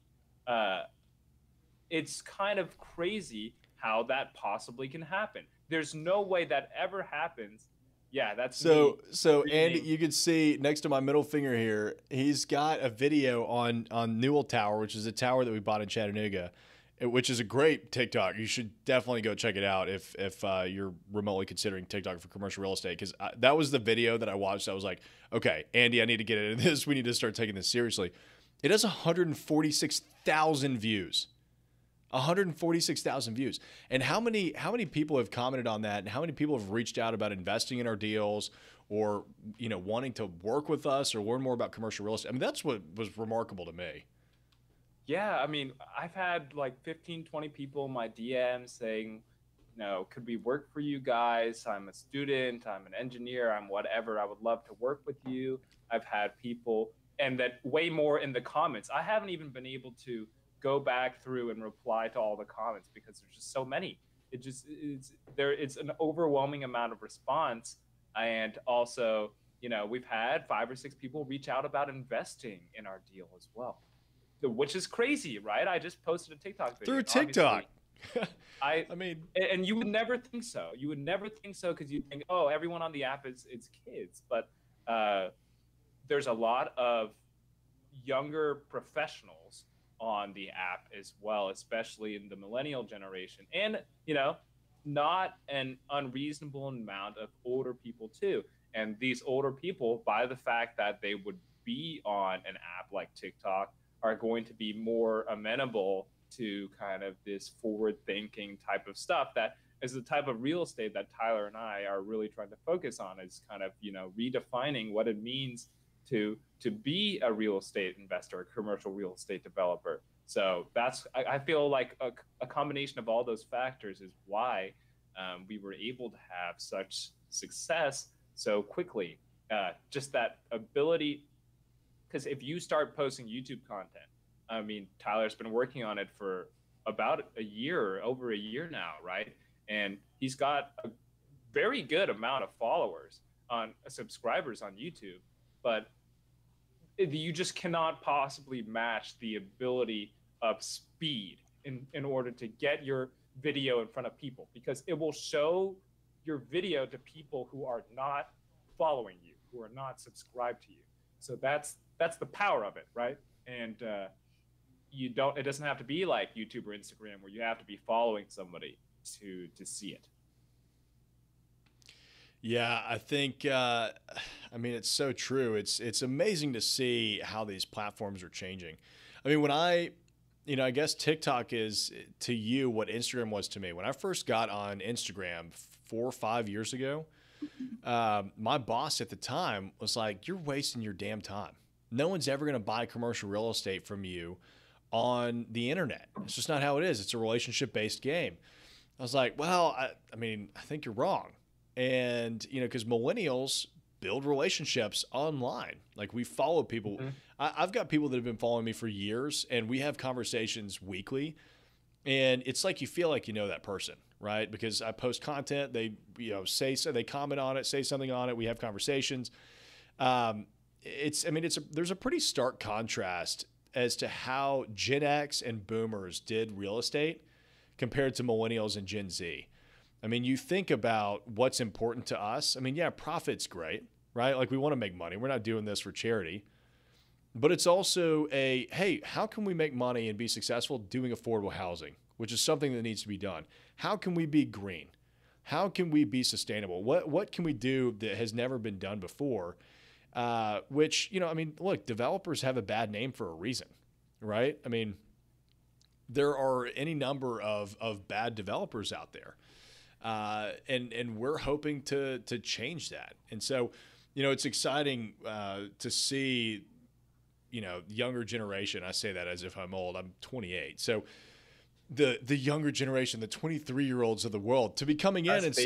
saying yeah you babies um, andy has not been shaving as long as i have so you know he's baby faced yeah. So you know to come in and and and, and put those items um, towards the forefront i mean andy why why affordable housing? What what stuck out to you about that? What was so important? Really uh, the reason i wanted to get into development of it is because housing and what i love about real estate is that first obviously there's the money investment potential for yourself and the ability to make a lot of money quickly uh, or not quickly will rather just build wealth in a very straightforward path right? It's it's a very understandable straightforward path to to building money in real estate. And that's you know i want people and i for myself as well to have you know financial independence because that's important for your time. So real estate is a great fantastic way to do that there obviously. And compared to a lot of i guess the second point is that compared to a lot of the other industries that my friends from college who are also high achieving smart whatever you know business minded people all go into investment banking or you know financial auditing or you know accounting or or, or consulting uh, at these big firms you know to me it seems like they provide a little bit less value to the world than creating a building right? As opposed to they are just kind of shuffling papers between back between each other. And sorry to my consultant right, right? But that's for me at the very least that's kind of how i feel about it. And the third thing about real estate is that as kind of we said before you can touch it you can feel it. I'm having a direct impact on someone's life. I'm having a direct impact on if i can create an affordable place for someone to live or i can create a a product that someone can buy and get on the property chain uh, and get you know start the process of home ownership or owning a condo or whatever it may be. You know that is is one of the biggest determiners of your spending annually right? You spend most people spend 25 to 30 percent of their income on housing related expenses. So with just the immense amount of difficulty it is to survive in america it's it's Yeah. not it's not easy. And rising housing costs is probably the number one contributor in a lot of factors. It's housing and food probably are the number one and number two contributors. And I'm not going to solve the food problem, but if you can provide an apartment for someone that's not going to break their bank and also make you money and allow you and the thing is about making money is that I think it is important to be making money so that you can continue to do more because whether you know whether you like it or not we live in a system called capitalism that is you know money rules the show. You have to if you want to do anything you have to have money. Whether that's good or bad is kind of irrelevant. We're kind of stuck in it at least for now. So we have to you then that's the problem with charities that are providing affordable housing right? They are dependent wholly 100% on government grants that you know may or may not come. The funding can or cannot be cut.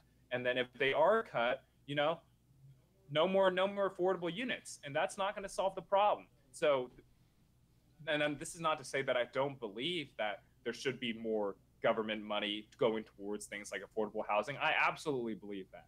But it can't be that by itself because that's never going to solve the problem right? It, it, there needs to be some solution that's scalable and use and that has to be a market-based solution which if a developer can crack the code and say i can build houses for people for $100,000 and make profit. Or I can build an apartment and rent it out at $750 a month and make profit.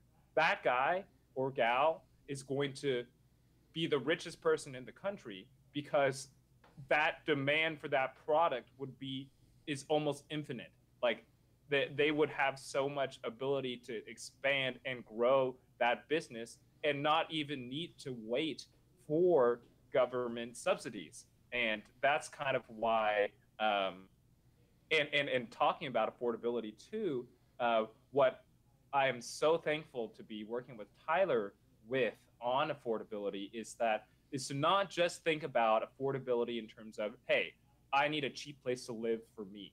Because there are a lot of naturally occurring affordable housing uh, is one of the terms that people use out in, in kind of the affordable housing space is naturally occurring, uh, naturally affordable housing. But which which is a beautiful housing, euphemism. I mean, that's such a realtor like slang. Like, oh, it's it's it's a nook. It's got a cute nook. This such a quaint house. Exactly. Like, you know exactly what they're getting at when they're saying that stuff. Like, naturally affordable it housing. it's, it's falling apart.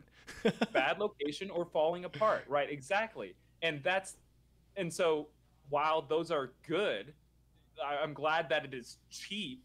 But usually they're in locations that may not have access to grocery stores or jobs or healthcare clinics or hospitals, right? That's why they're naturally affordable. I can build a house out, you know, two hours from here, and it will be very cheap because the land is worth nothing. But there's a reason the land's worth nothing, and it's going to be very cheap because it's it doesn't have access to things that people need, like food or schools or healthcare. So what I'm very thankful to be working with Tyler with is that he's from his perspective of looking at commercial and providing micro units to be affordable for entrepreneurs and small businesses. What if you can because that allows you to provide something if i can provide a house for or an apartment for somebody that's cheap but also allow have building have businesses in there as well or even potentially space for them to start their own business right? That that creates bigger demand uh, for for their space and makes sure that space is actually a livable space that's good to be in beyond just the cheap rent section. Like cheap rent is great, but if you're cheap rent in the middle of nowhere, it's not really doing your renter any good, right? And I want and I'm looking at affordable housing because I want to promote, you know, a better lifestyle for people. So if pairing it with commercial retail space or little mini office space for other businesses that they can interact with that tenant. That tenant can be business can be you know a client for that business or that tenant can rent its own space and start your own business. I mean promoting small businesses is one of the best things also for people to take control of their financial lives and, and becoming an entrepreneur. Like that's how people break out of the quote unquote rat race or however you want to say it right? These if we can create more of these mixed use type products that I think uh, will transcend affordability just beyond I'm going to pack a bunch of sardines into a can together and call it a day, but really provide not only a cheap place to live, but a great place to live that sustains your lifestyle and promotes your ability to move forward financially that's what a, what a wonderful point. I mean, it's you know, like we were saying earlier, money's money, right? Like nobody, there, there's no inherent value in money outside of what we give it. It's at the end of the day, affordable housing isn't about the money. It's about the quality of life that you're providing people. So I, I wholeheartedly agree with that. I think it's uh, you know it's a it's a noble cause and it's one that you can actually have an impact on. That's what I love about real estate. And it's not just affordable housing, right? You know, that's what everybody talks about all the time. You know, like you were saying, commercial space. I mean, you know, I, I started off in commercial. We're, we're starting to move into some multifamily as well now. But I started off in the world of commercial. And everybody always talked about affordable housing, but they were never talking about affordable commercial space for startups and entrepreneurs.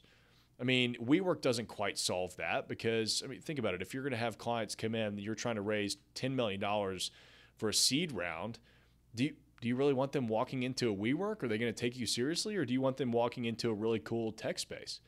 Um, so creating affordable opportunities for entrepreneurs and startups and restaurants. I mean, we've got a you know the wash. Um, we've got the provision area. We've got a, a few developments that we're working on where we're providing 380 square foot restaurant spaces. So you think about the opportunity that that gives to startup restaurateurs to go out and test their concepts affordably without having to spend six figures and commit to a 10 year lease. It that's how you change a neighborhood. I mean, that's how you really add a lot of culture to somewhere. You keep it local and you do what you can to support your neighbors. And so I think that that goes from affordable housing to affordable commercial space. Um, Andy, we've had a bunch of questions come in, uh, so let's let's dive into these. So, Camilla had a question. What are some actionable steps that can be taken to begin a career in commercial real estate? I want to focus on exactly what you just said, thinking about the future. So I think that that's that's a wonderful question because that gives us the opportunity to kind of kind of sum up uh, what we've been talking about earlier. I mean, if you want to get into commercial real estate, I, am going to give you my my opinion, and then Andy, I want you to give yours. I would say, look, go out and get your real estate license first. You've got to you've got to get your license. I think that that that helps significantly. Whether you know, because it gives you the opportunity to be a commercial property manager. It gives you the opportunity to be a commercial broker.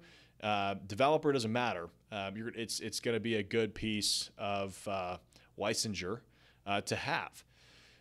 Go get that, and then you know, like Andy said earlier, go and go and network with everybody that you can. Go pitch them on why they should work with you and what value you can bring them. I mean, most developers and and okay, so I'm gonna I'm gonna bring this from a development perspective. People that want to work with me, it's very very difficult for me to just say, even if they want to come work for free. I mean, Andy and I kind of went back and forth on this for a bit. I mean, he he interned for me for I think it was a month before we brought him on full time because I just wanted to see how it how it went. You know, even if you want to go work for somebody for free, it takes a lot of effort for that person to then manage you, bring you into what's going on, get you know, just it's it's a lot what I tell people is go find me a deal. Here's the last few deals that I've done. Here's what I like doing. You know, I invest in East Nashville. And uh, so everybody that comes to me and says, Hey, Tyler, I want to work with you, I say, Okay, great. Go find me an off market piece of property in East Nashville. I'm very easy. It's like, go find me a piece of off market property in East Nashville uh, that's, you know, at a decent price and let's talk about it because I'll bring them into that deal and I'll show them how it's done as we're doing it and I'm making money because to me, I'm going to be doing that project anyway. I wouldn't have gotten that project had they not brought it to me. I can give them a portion of that project for having brought it to me, and they get to be along the ride with me every step of the way. So I'm not having to go out of my way to bring this person into commercial real estate. And then if eh, you know if things go well and and we enjoy working together, then it's a you know hey let's let's explore a full time opportunity or just go keep sourcing more deals and I'll keep bringing the capital and and and the you know bankroll to it and we'll keep doing deals. Um, that's that's my piece of advice for getting into commercial real estate. I think a lot of people don't.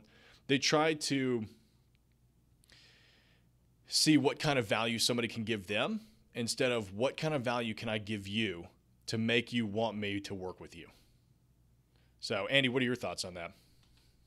I absolutely agree, and I think uh, those first two steps are absolutely a must. And I think, kind of building off your last point of what kind of value can you provide to somebody else, is to look uh, introspectively at your own skills and say, okay, what am I good at? What are my abilities? What do I think that I can provide? Because there's a lot of things that someone in commercial real estate will need, right? They want a good website. They might want a good social media and outreach presence. They might need a salesperson they might need someone to do numbers and figure out numbers. And that's kind of what I, for example, my role for for Tyler is primarily is to help him with the number stuff.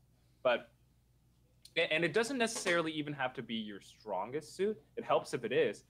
Like at the end of the day, I am not like a numbers genius. I wasn't the type of person who just loves to look at Excel spreadsheets. There are I think there are very few people who do. Uh, I'm not. I'm not one of those people who's just like, oh, I love looking at all the numbers go up and down and all the different formulas. Right? Yeah. It's not me, but I'm.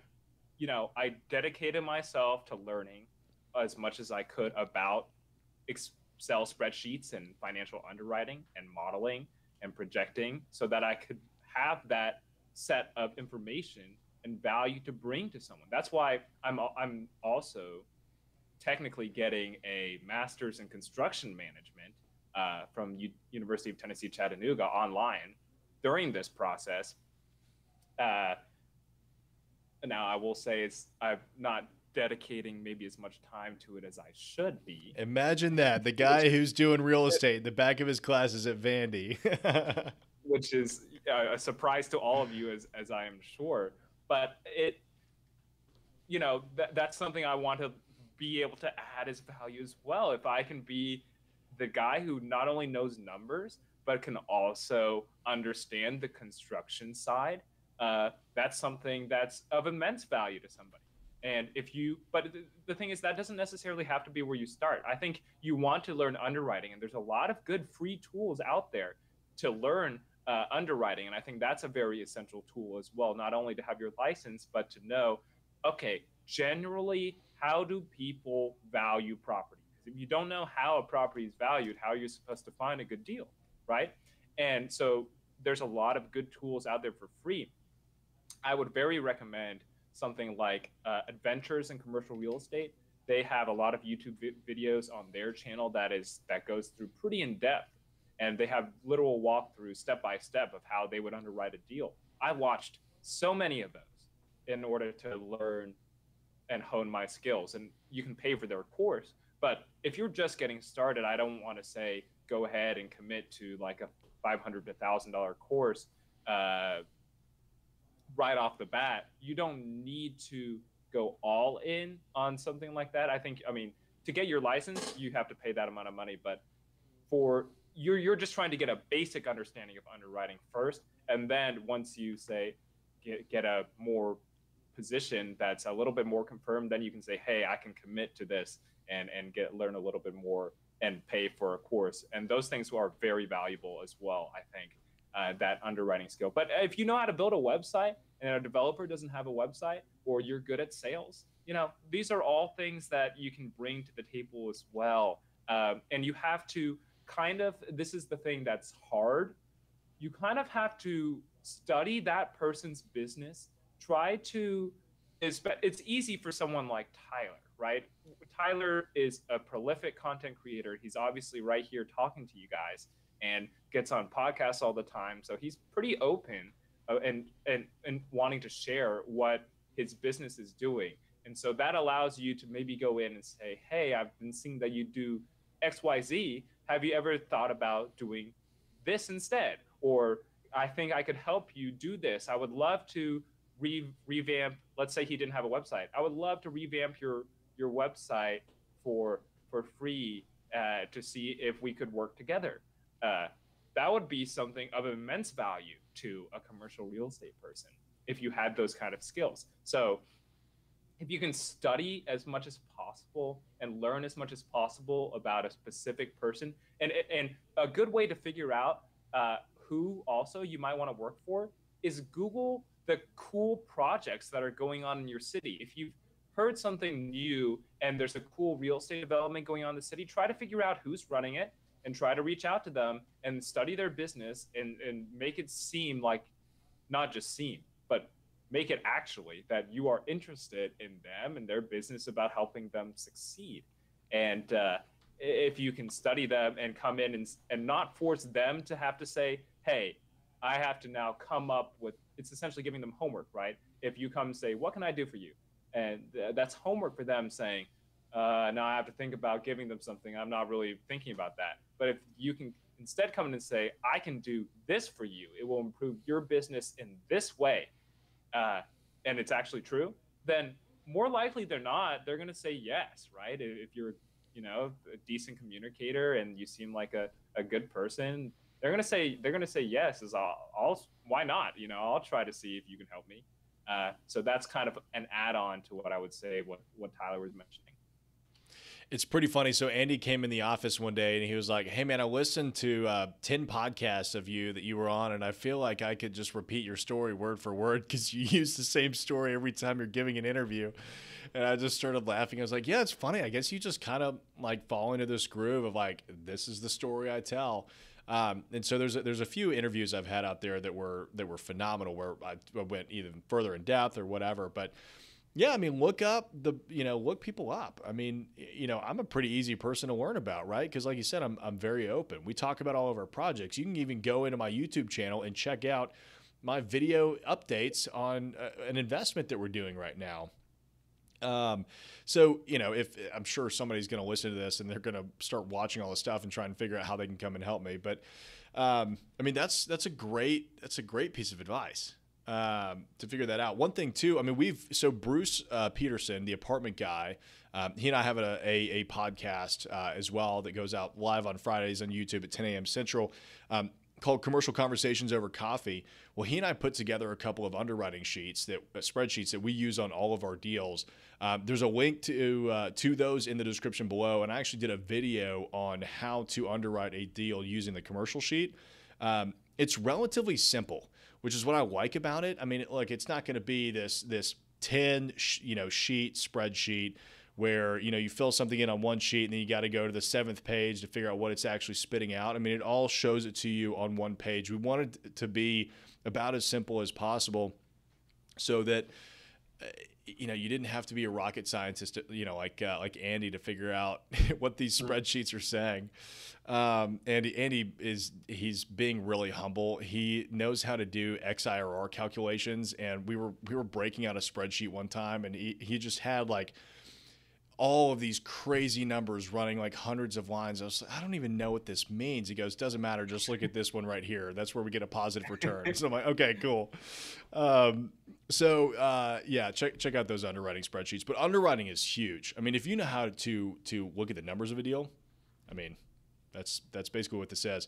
Real estate's the same as private equity. It's the same as investing in stocks, kind of.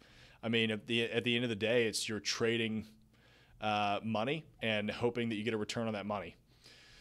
So uh, it's just it's running math. Um, Kim had a great question. Where is a good place to start learning about ground up development? I'm familiar with rehabs and rentals, but completely new to development and building. Kim, that's a great question. Uh, development is the riskiest and probably least well known uh, outside of in the world of commercial real estate if you're not a developer. Um, I mean, I know I know commercial real estate brokers who've been in the business for years that have no idea what's going on in development. Um, I do have a video on my YouTube channel called uh, I think it's commercial real estate development for beginners uh, that will kind of give you an intro to what's going on there. What I would say is go find a developer that you like that is doing projects that you enjoy and ask them how you can partner with them on a deal because development's not really one of those it's not really one of those things that you can just watch some videos on or read a book on or take a class on and understand what's going on. I mean, it's it's so complex, um, and it's different in every city because you're dealing with different zonings, you're different dealing with different council or aldermen or you know whatever you've got going on. Um, so it's it's very specific to your locality. Uh, so I would say go and uh, go and find a developer and partner with them. And that's what I did on my first project. I had um, I did a 42 unit townhome development when I was 25. Uh, I went and found a piece of dirt and grabbed a developer that had been doing a bunch of townhomes in that area, and that's what we did. I partnered with them on it. Took a super minority share, but I learned everything. I mean, I took it from putting the piece of property under contract through engineering, architecture, and design to hiring the contractors. And, and they showed me and told me what to do along the way. So it just made my life significantly easier. I've seen way too many people completely lose their ass because they think, oh, well, I'll just go in and buy a piece of dirt and hire a contractor. Well, it, it just it doesn't really work like that. I mean, if you if you don't know what you're talking about when it comes to zoning, you'll buy a residential piece of property thinking you can build, you know, a restaurant on it, and that's just not it's just not going to work. Andy, what do you think? Yeah, I, I mean, I agree. I think that's honestly the best way. And I mean, we're trying to provide y'all with more content, I guess, behind the scenes on the development side, because that is the hardest side, right? It's one thing to be in commercial real estate in terms of, oh, I'm going to sell sell sell buildings between people. Okay, that's fairly under, easy to understand renovation, as I said before, is a little bit more accessible to people because they're like, okay, the structure is already there. I just have to change the things on the inside. Development is definitely the most complicated. Uh, so we we are trying to share more here, uh, but I am not off the top of my head know of a lot of resources out there on YouTube or on you know anything where you can get a super huge behind the scenes. And if there are people out there that are making that kind of content, I mean, we'd we'd love to talk to you. We'd love to connect. We'd love to if anyone has any recommendations for it. I just personally haven't seen it. Uh, and, and that's part of why we're trying to do what we're doing here. But absolutely what Tyler said, because of the lack of that stuff, best thing you can do is, is go straight to the source of someone who's doing it. Uh, I think that's really the most accessible, easy way for for most people to really get learning about it. Yeah, I agree. All right, we've got another question uh, from Steven. How would you recommend starting to learn commercial real estate investing or getting started? I have a good paying medical job, but know little about commercial real estate and no real estate relations. So pretty similar um, to what we just kind of answered with with getting started, um, but how to learn about commercial real estate investing. So uh, shameless plug here. I mean, this channel we've got over like probably 50 videos by now on investing in commercial real estate. I've put a lot of time into each and every single one of those. Um, we're actually working on distributing all of them as uh, podcast episodes as well. So if you prefer to download your information in the car, uh, you'll be able to you know just throw it on your podcast and and listen to it on your way to work. Um, so that's that's one good way. I think um, honestly the best thing to learn, the best way to learn how to invest in commercial real estate is to go work with a commercial real estate investor. Um, and I know that's probably like a cop out, and it's not really exactly what you want to hear, but it's it's kind of along the, the same lines as commercial real estate development. I mean, look, I worked for a uh, a boutique development firm for four and a half years before I went off and did my own thing, and it took me three years before I knew what the hell I was talking about. And that was just in commercial real estate brokerage. I mean, even at the end of that four and a half years, I still didn't know everything about commercial real estate development. And I wasn't investing in properties for another, gosh, six months after that. Um, so, I mean, it just took me a while. And then, you know, that first deal I did, I didn't know about underwriting. So I, I just winged it. I was like, hey, I think, uh, you know, this building's a good deal. Here's what I think we can rent it for. Let's go do this. And luckily, I had two guys that were like, "Yeah, we do. We've been following you for three years. You know, we let's do it." And and they believed in me, and we pulled the deal. It was a great deal. But I would not recommend that to anybody. Oh my gosh, I can't like looking back on that. I can't believe I was just like, yeah. I mean, I literally pulled out my my calculator on my phone. I was like, so we're paying five seventy five for it. I think we'll rent it for, you know, I think it was like twelve or 10 or 12 bucks a foot net. I was like, yeah, this will be a great return 10, 10 or 12 or 15%. Let's do it. And it's like, no, you don't know everything else that you're not taking into account. What about taxes and insurance and utilities and what about vacancy? And, you know, we had to repave the parking lot. And so uh, there's just so much stuff that, you know, we look into now. I'd rather be conservative than aggressive on a deal. I'd rather lose that on a deal being conservative than win a deal being aggressive any day. Andy, what are, your, what are your thoughts on learning about investing in commercial real estate? I mean, kind of exactly what I was saying before, too, Tyler, with you doing your first one and not knowing everything. It's like the same thing with a little house, right? You, yeah. You want someone in your corner. Eh, that's really going to help you out. And I think the best way to get get there and get that for real estate investing specifically, there will almost certainly be a real estate investing meetup in your city or real estate investing association. Uh, so if you just Google whatever city you're in, real estate investor association meetup, you will probably be able to find a group that you know comes together and discusses deals and uh, you know and that's a great way to actually get in front of these people. I know Tyler knows a lot about that. I think they're uh, which you can maybe talk to in a second. And I think the last point before I send it back to him is that I think it's not a bad idea either, especially if, as you, Steven, who has a good job now and you have some money and you want to get and started investing, I think it's a pretty good idea as well.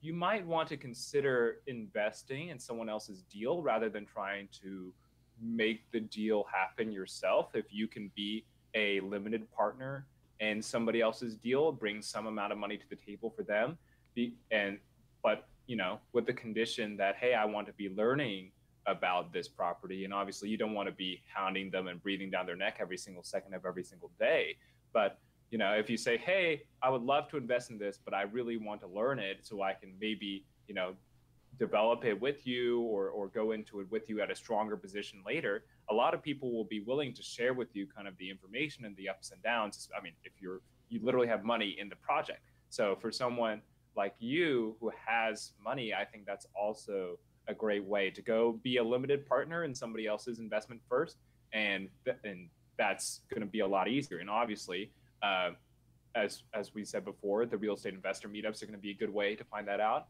The second source of to find deals and find other investors is probably going to be if you go to something like biggerpockets.com. They have a great network of people who are doing deals and looking for deals and looking for money all the time, and uh, to see if they're doing any sort of meetups in your city or just you know emailing networking with people uh, from the website as well i think that's a great way to get in front of people. Yeah i think i think joining in on a seasoned investors deal as yes. a limited partner yes. you've got to vet the investor you've got to make you know if it's a developer or an investor look at their last three projects figure out what they've done what those returns were absolutely that's one of the best options you could have because you've got a full-time job right and it's good paying so you don't want to just quit that and jump into real estate. Um, you know, the great thing about having a full time job that that people don't don't realize until you jump into real estate full time is that you get a W two. And banks look at W 2s and they go, oh, you make a steady income, you're very bankable.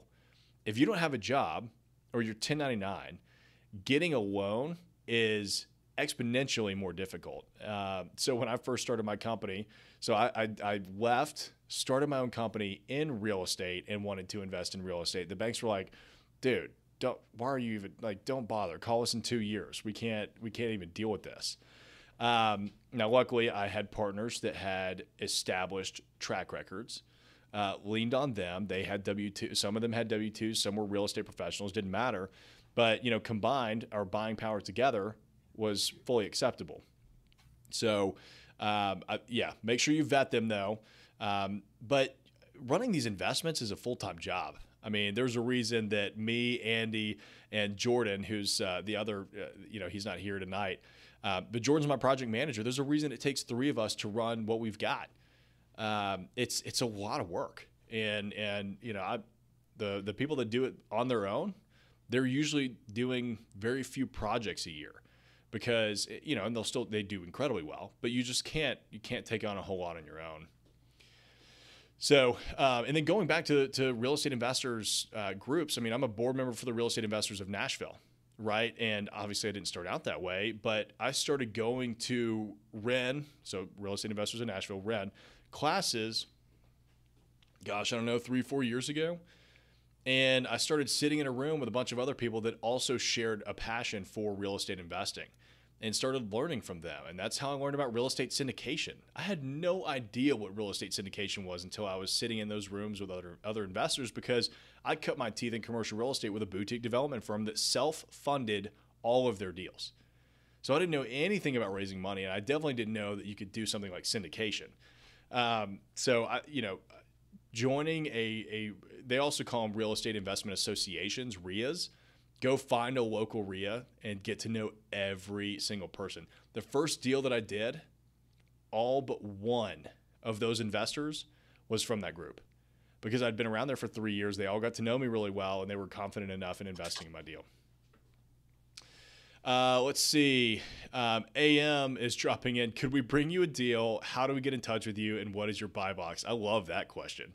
Um, absolutely, you can bring me a deal. Um, Andy and I have a very specific buy box though, so uh, I'm I'm only interested in East Nashville and Madison, which is just north of East Nashville and Nashville, and I'm very interested in downtown Chattanooga. Um, it's those are the only two locales that we are buying in right now, and you know, look, we'll we'll consider anything. I do office, retail, industrial, new construction, value add uh, multifamily. Let's throw that out there too. it doesn't matter if it's a good deal. We'll figure out a way to do it. I'm I'm very uh, asset class or asset type agnostic. It's you know what's what's going to make the most sense. Andy, what do you want to throw in there? Because I know there's a lot of stuff that we're kind of looking at right now that's probably a little bit different from that. I mean, covered land plays, stuff like that. Yeah, um, especially if you guys, and and this is the thing about bringing a deal, right? If you can uh, get on the phone with a seller and convince them to, and and this is what you need to be able to do to bring a deal. You have to be able to underwrite it and, and be able to at least have a basic projection of what we might be able to make out of it and, and put it together for right? If you you know you you could call somebody and say hey i'll pay you 20 million dollars for that piece of land and it's really only worth 10 million dollars or 5 million dollars.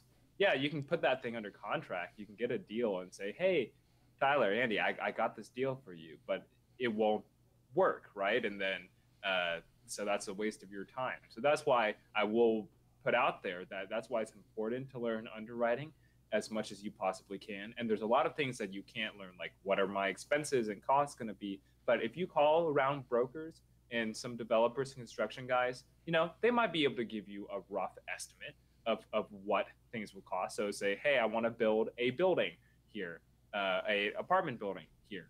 How much per square foot does that usually go roughly?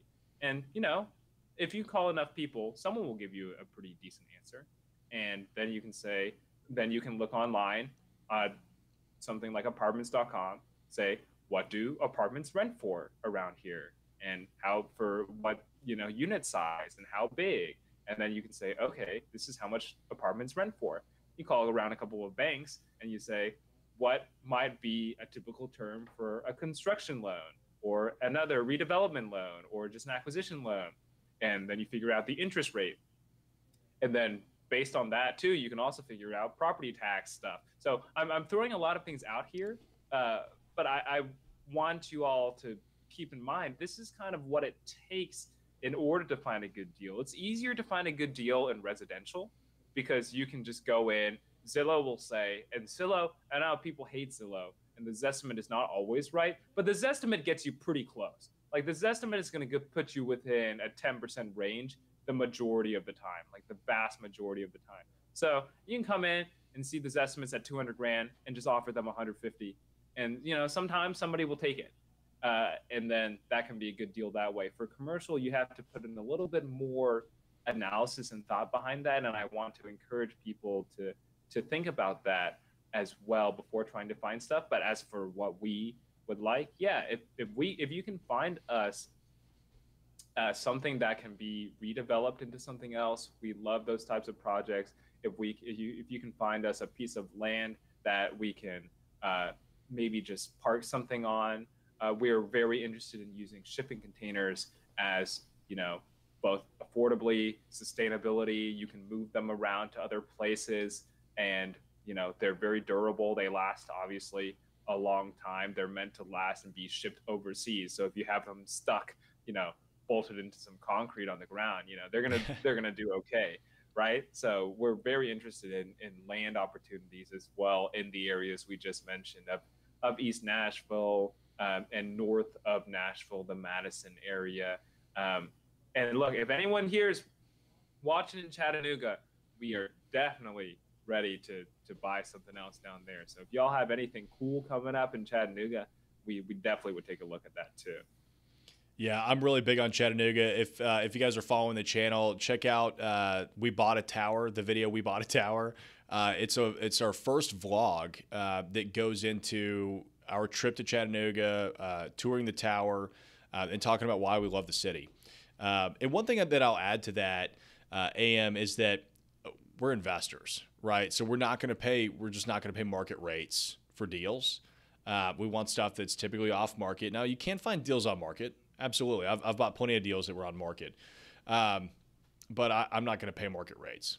Um, so just it's good to keep in mind whenever you're looking to bring a developer a deal. Um, oh, and, and to get in touch with me, my contact information is in the box below. Um, it should be under a big header that just says, you know, contact or follow me or something like that. Um, you know, obviously the best is on Instagram at commercial in Nashville with underscores as spaces in between the words. um, or at my office email, which is office at thecaublegroup.com. So let's see. Um, oh, Gabe, what's going on, man? Um, Gabe said just dropping by. I thought this stream might pertain to me. It's funny. So Gabe actually emailed me. I think he's in Chicago. He's 19 years old and he's he's interested in getting into commercial real estate. So he he cold emailed me because he's been following the channel um, to see if he could come do any work for us. So uh, we're we're talking to him right now to to see if there's anything there. Gabe asks, uh, "What's the best way to practice analyzing and underwriting commercial deals?" That is a great question. So Brandon Turner, Bigger Pockets, encourages you to underwrite a deal a day and make an offer a week. And honestly, until I started doing that, I didn't uh, I, I didn't buy any real estate. And then when I committed to I'm going to underwrite a deal a day, and you know we'll go through. I mean that was that was the best practice for me. It was actually just going through um, the underwriting. I mean, that's pretty much it. Just look at every deal, underwrite every deal, because you just got to go through a whole bunch of them before you can figure out um, what looks good and what doesn't, right? Because there, there's different ways you, you can manipulate numbers, and maybe you you'll look at a deal and they're spending 8% on property management, but you know that you could get a deal on 5% property management. Well, there you've just found 3%. Um, so there, there's any number of things that you could do. Andy, what are your thoughts? Yeah, I absolutely agree. If you just go down and I spent a lot of time actually this this winter before coming on full time for Tyler. I went down um, LoopNet, uh, you know, and LoopNet is one of the commercial property listing sites. I went down uh, and I knew that he had done a lot of work in value add office developments. I searched for every office building under 100 square feet because that's very cheap for a Nashville area. So I started just looking at those and saying, what do I think the other places around here are renting for? And what do I think my expenses are going to be? And then just going through all those deals. I went through, you know, this this winter, you know, every single one that was on the market.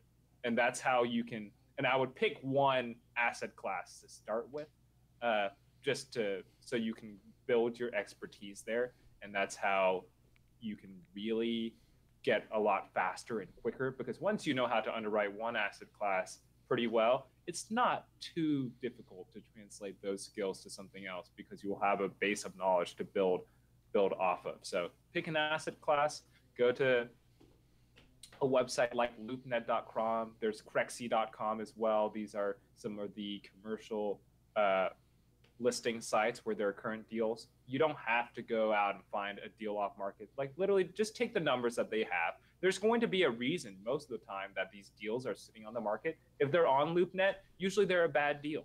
But to underwrite a bad yeah. deal, I mean, if it's been sitting on the market for like a year or two, it's usually too expensive, right? But to figure that out, and for you to say, okay, it is too expensive, but how how much expensive? I, the words I don't know how to put that. It's like how overpriced is it? I think is what. I'm trying to say, right? What is the deal? What is the number that I would offer to make a 10% return on money, a 15% IRR, whatever your criteria is there, then you can start to figure out, okay, this according to my understanding of underwriting, I believe this building is actually only worth $10 million and the other agent for it wants $15 million.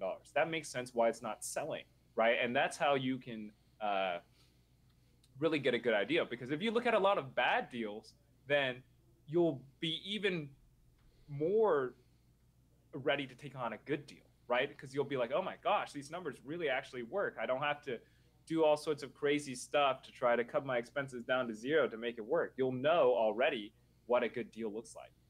Yeah, and do not force that. I've seen too many people try and force a deal and they'll change the numbers and they'll go, okay, well, maybe I can, you know, maybe we'll be able to get rent a little higher and maybe our expenses will be a little lower.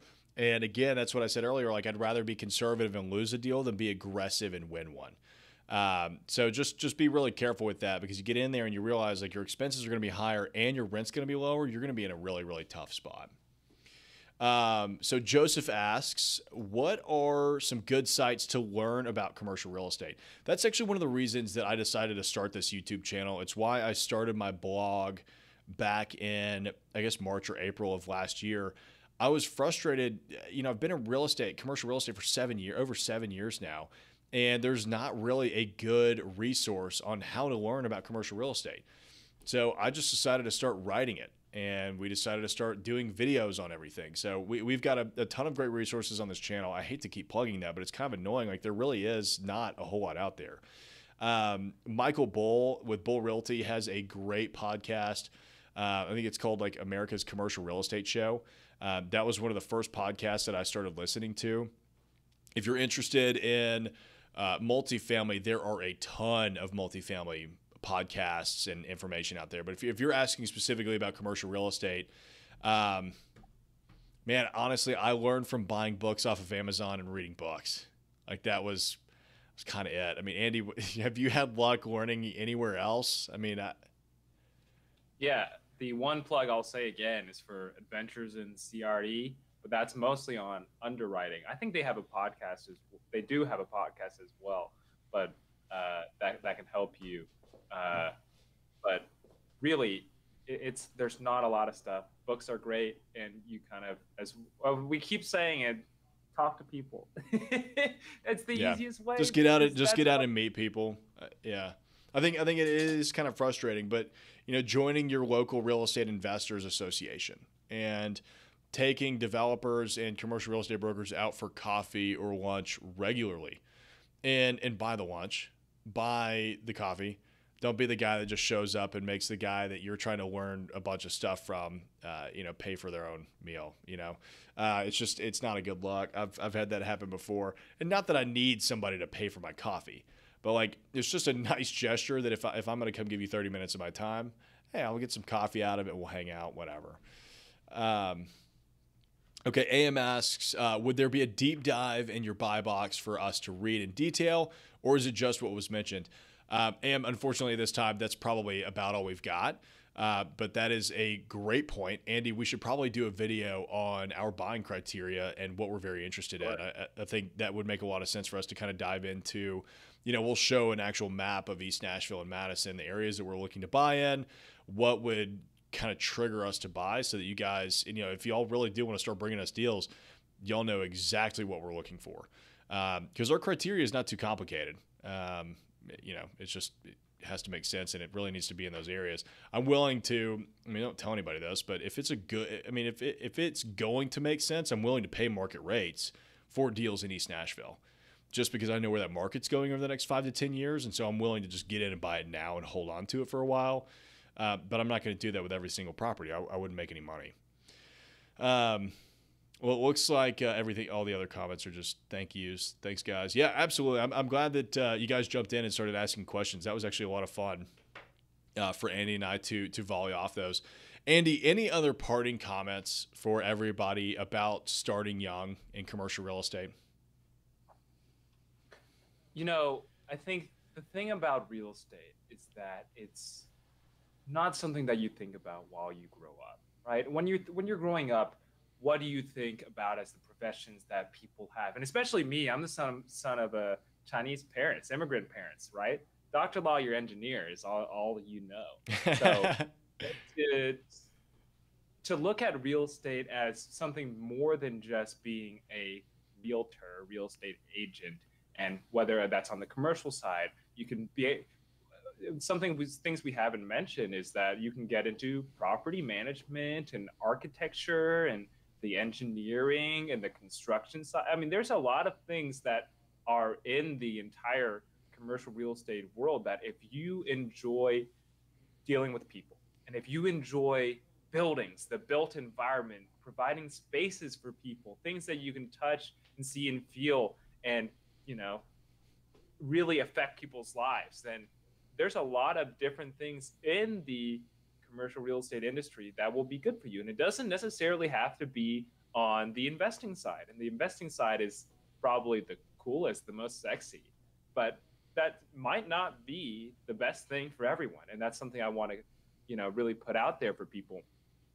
uh, because I think if you want to get into commercial real estate investing, especially, it really has to be something you deeply care about because uh, you will have a lot of ups and downs, and and there will be is not a steady paycheck as we've talked about before. It's kind of scary uh, if you are on the front lines dealing with all the decisions. You have to make your own decisions. You have to decide what to buy. Like no one's telling you what to do, right? If if you're kind of trying to start your own investing career, and uh, you can have a mentor, but they're there for advice. At the end of the day, you've got to call your own shots, right? And that's not necessarily cut out. Not everyone's cut out to do that. And I think that's something that people maybe gloss over as well, uh, because they're all like, you know, it's such a great thing to get into. And we genuinely believe that. We genuinely believe it's a great thing to get into. You can make a lot of money and then you can also help a lot of people. What could be better? But not everyone is cut out necessarily for that emotional, psychological stress that comes from being your own boss. That's a lot of stress that until you're in that situation, it's hard to it's hard to realize, oh my gosh, you know, I can wake up and make a $50,000 mistake and feel like a failure for months on end. You know, that's something that uh, I want to have people keep in the back of their minds. I don't want to dissuade you, obviously, from getting into this business. But if you like people and you like uh, providing things in the built environment for people, eh, you could maybe think about, you know, project management for construction or getting into architecture and engineering. I mean, these are things that are very much valuable and very much important for the industry as well, especially if you're trying to push it towards a, a vision of the future that we kind of have, right? Where we have things that are more sustainable, where we focus on building a community, where we focus on bringing people together and making sure that they have opportunities to live their lives and promote human flourishing. A lot of very uh, kind of hippie mumbo jumbo kind of stuff it might sound like, but you know, stuff that's actually genuinely important. Uh, so that's kind of what I would say, kind of as a final thought uh, on commercial real estate investing. It's like if you really are passionate about it and you're ready to take that risk, and you think, yes, this is the type of responsibility that I'm that I'm ready for, then it is something that can provide your life with a lot of purpose and fulfillment. And that is one of the most valuable things that you can have in your life, right? I mean, we we don't we're not here for very long. we have a finite amount of time that we that we spend on earth. If you can find a, a career that you're passionate about, you can find something that really can not only help you take care of yourself and hopefully take care of others as well, people around you in your community, then real estate is certainly one of the best things you can do uh, to go in that direction. That's an excellent point. I mean, if if you're interested in commercial real estate just because you think you're going to make a lot of money, uh, please go trade, you know, day trade or or get into some other industry. I mean, if on the other hand you're passionate about building community and you want to change the world, I think commercial real estate is is the best, most impactful industry that you can ever work in. Um, I mean, it's pretty amazing uh, just to see the change. You know, you think about you're taking this raw piece of dirt and you're turning it into somewhere that people will raise a family and the memories that they'll create and they'll never know you right? Like as the developer or maybe they'll meet you or whatever but um, you know when you first sell it to them but i mean just the fact that you got to be a part of somebody's life in that way to me is really really cool. Um, Andy, if, if people want to get a hold of you to talk more about being young and in commercial real estate and learn about your journey, uh, how can they get a hold of you? Yeah, you can follow me, Andy Zhu, Z H U, at Gen Z Rebuilds, G E N Z R E B U I L D S. Uh, like, you know, the generation rebuilding the world. That's real estate connection there. Uh, I'm on TikTok and Instagram. I have a Twitter technically. I don't use Twitter, but Does anybody use handle. anymore? I don't know. I don't use Twitter, but I I managed to snag the handle. But really, if you find me on Instagram and TikTok, and uh, if you want to talk to me as well, probably the best way is to DM me on Instagram. Tyler's actually way better at Instagram than I am, even though me being supposed young young person, I just never really got into it. But now I'm trying to catch up to him on Instagram, and he's trying to catch up to me on TikTok. So that's right. We, we learn from each other. We'll, we'll trade war stories. Well, thank you all for joining us uh, live. If, if you were here and asking questions, we appreciate all of the questions. Uh, don't forget to like, subscribe, and rate if you're listening on the podcast. And we will see you guys next time.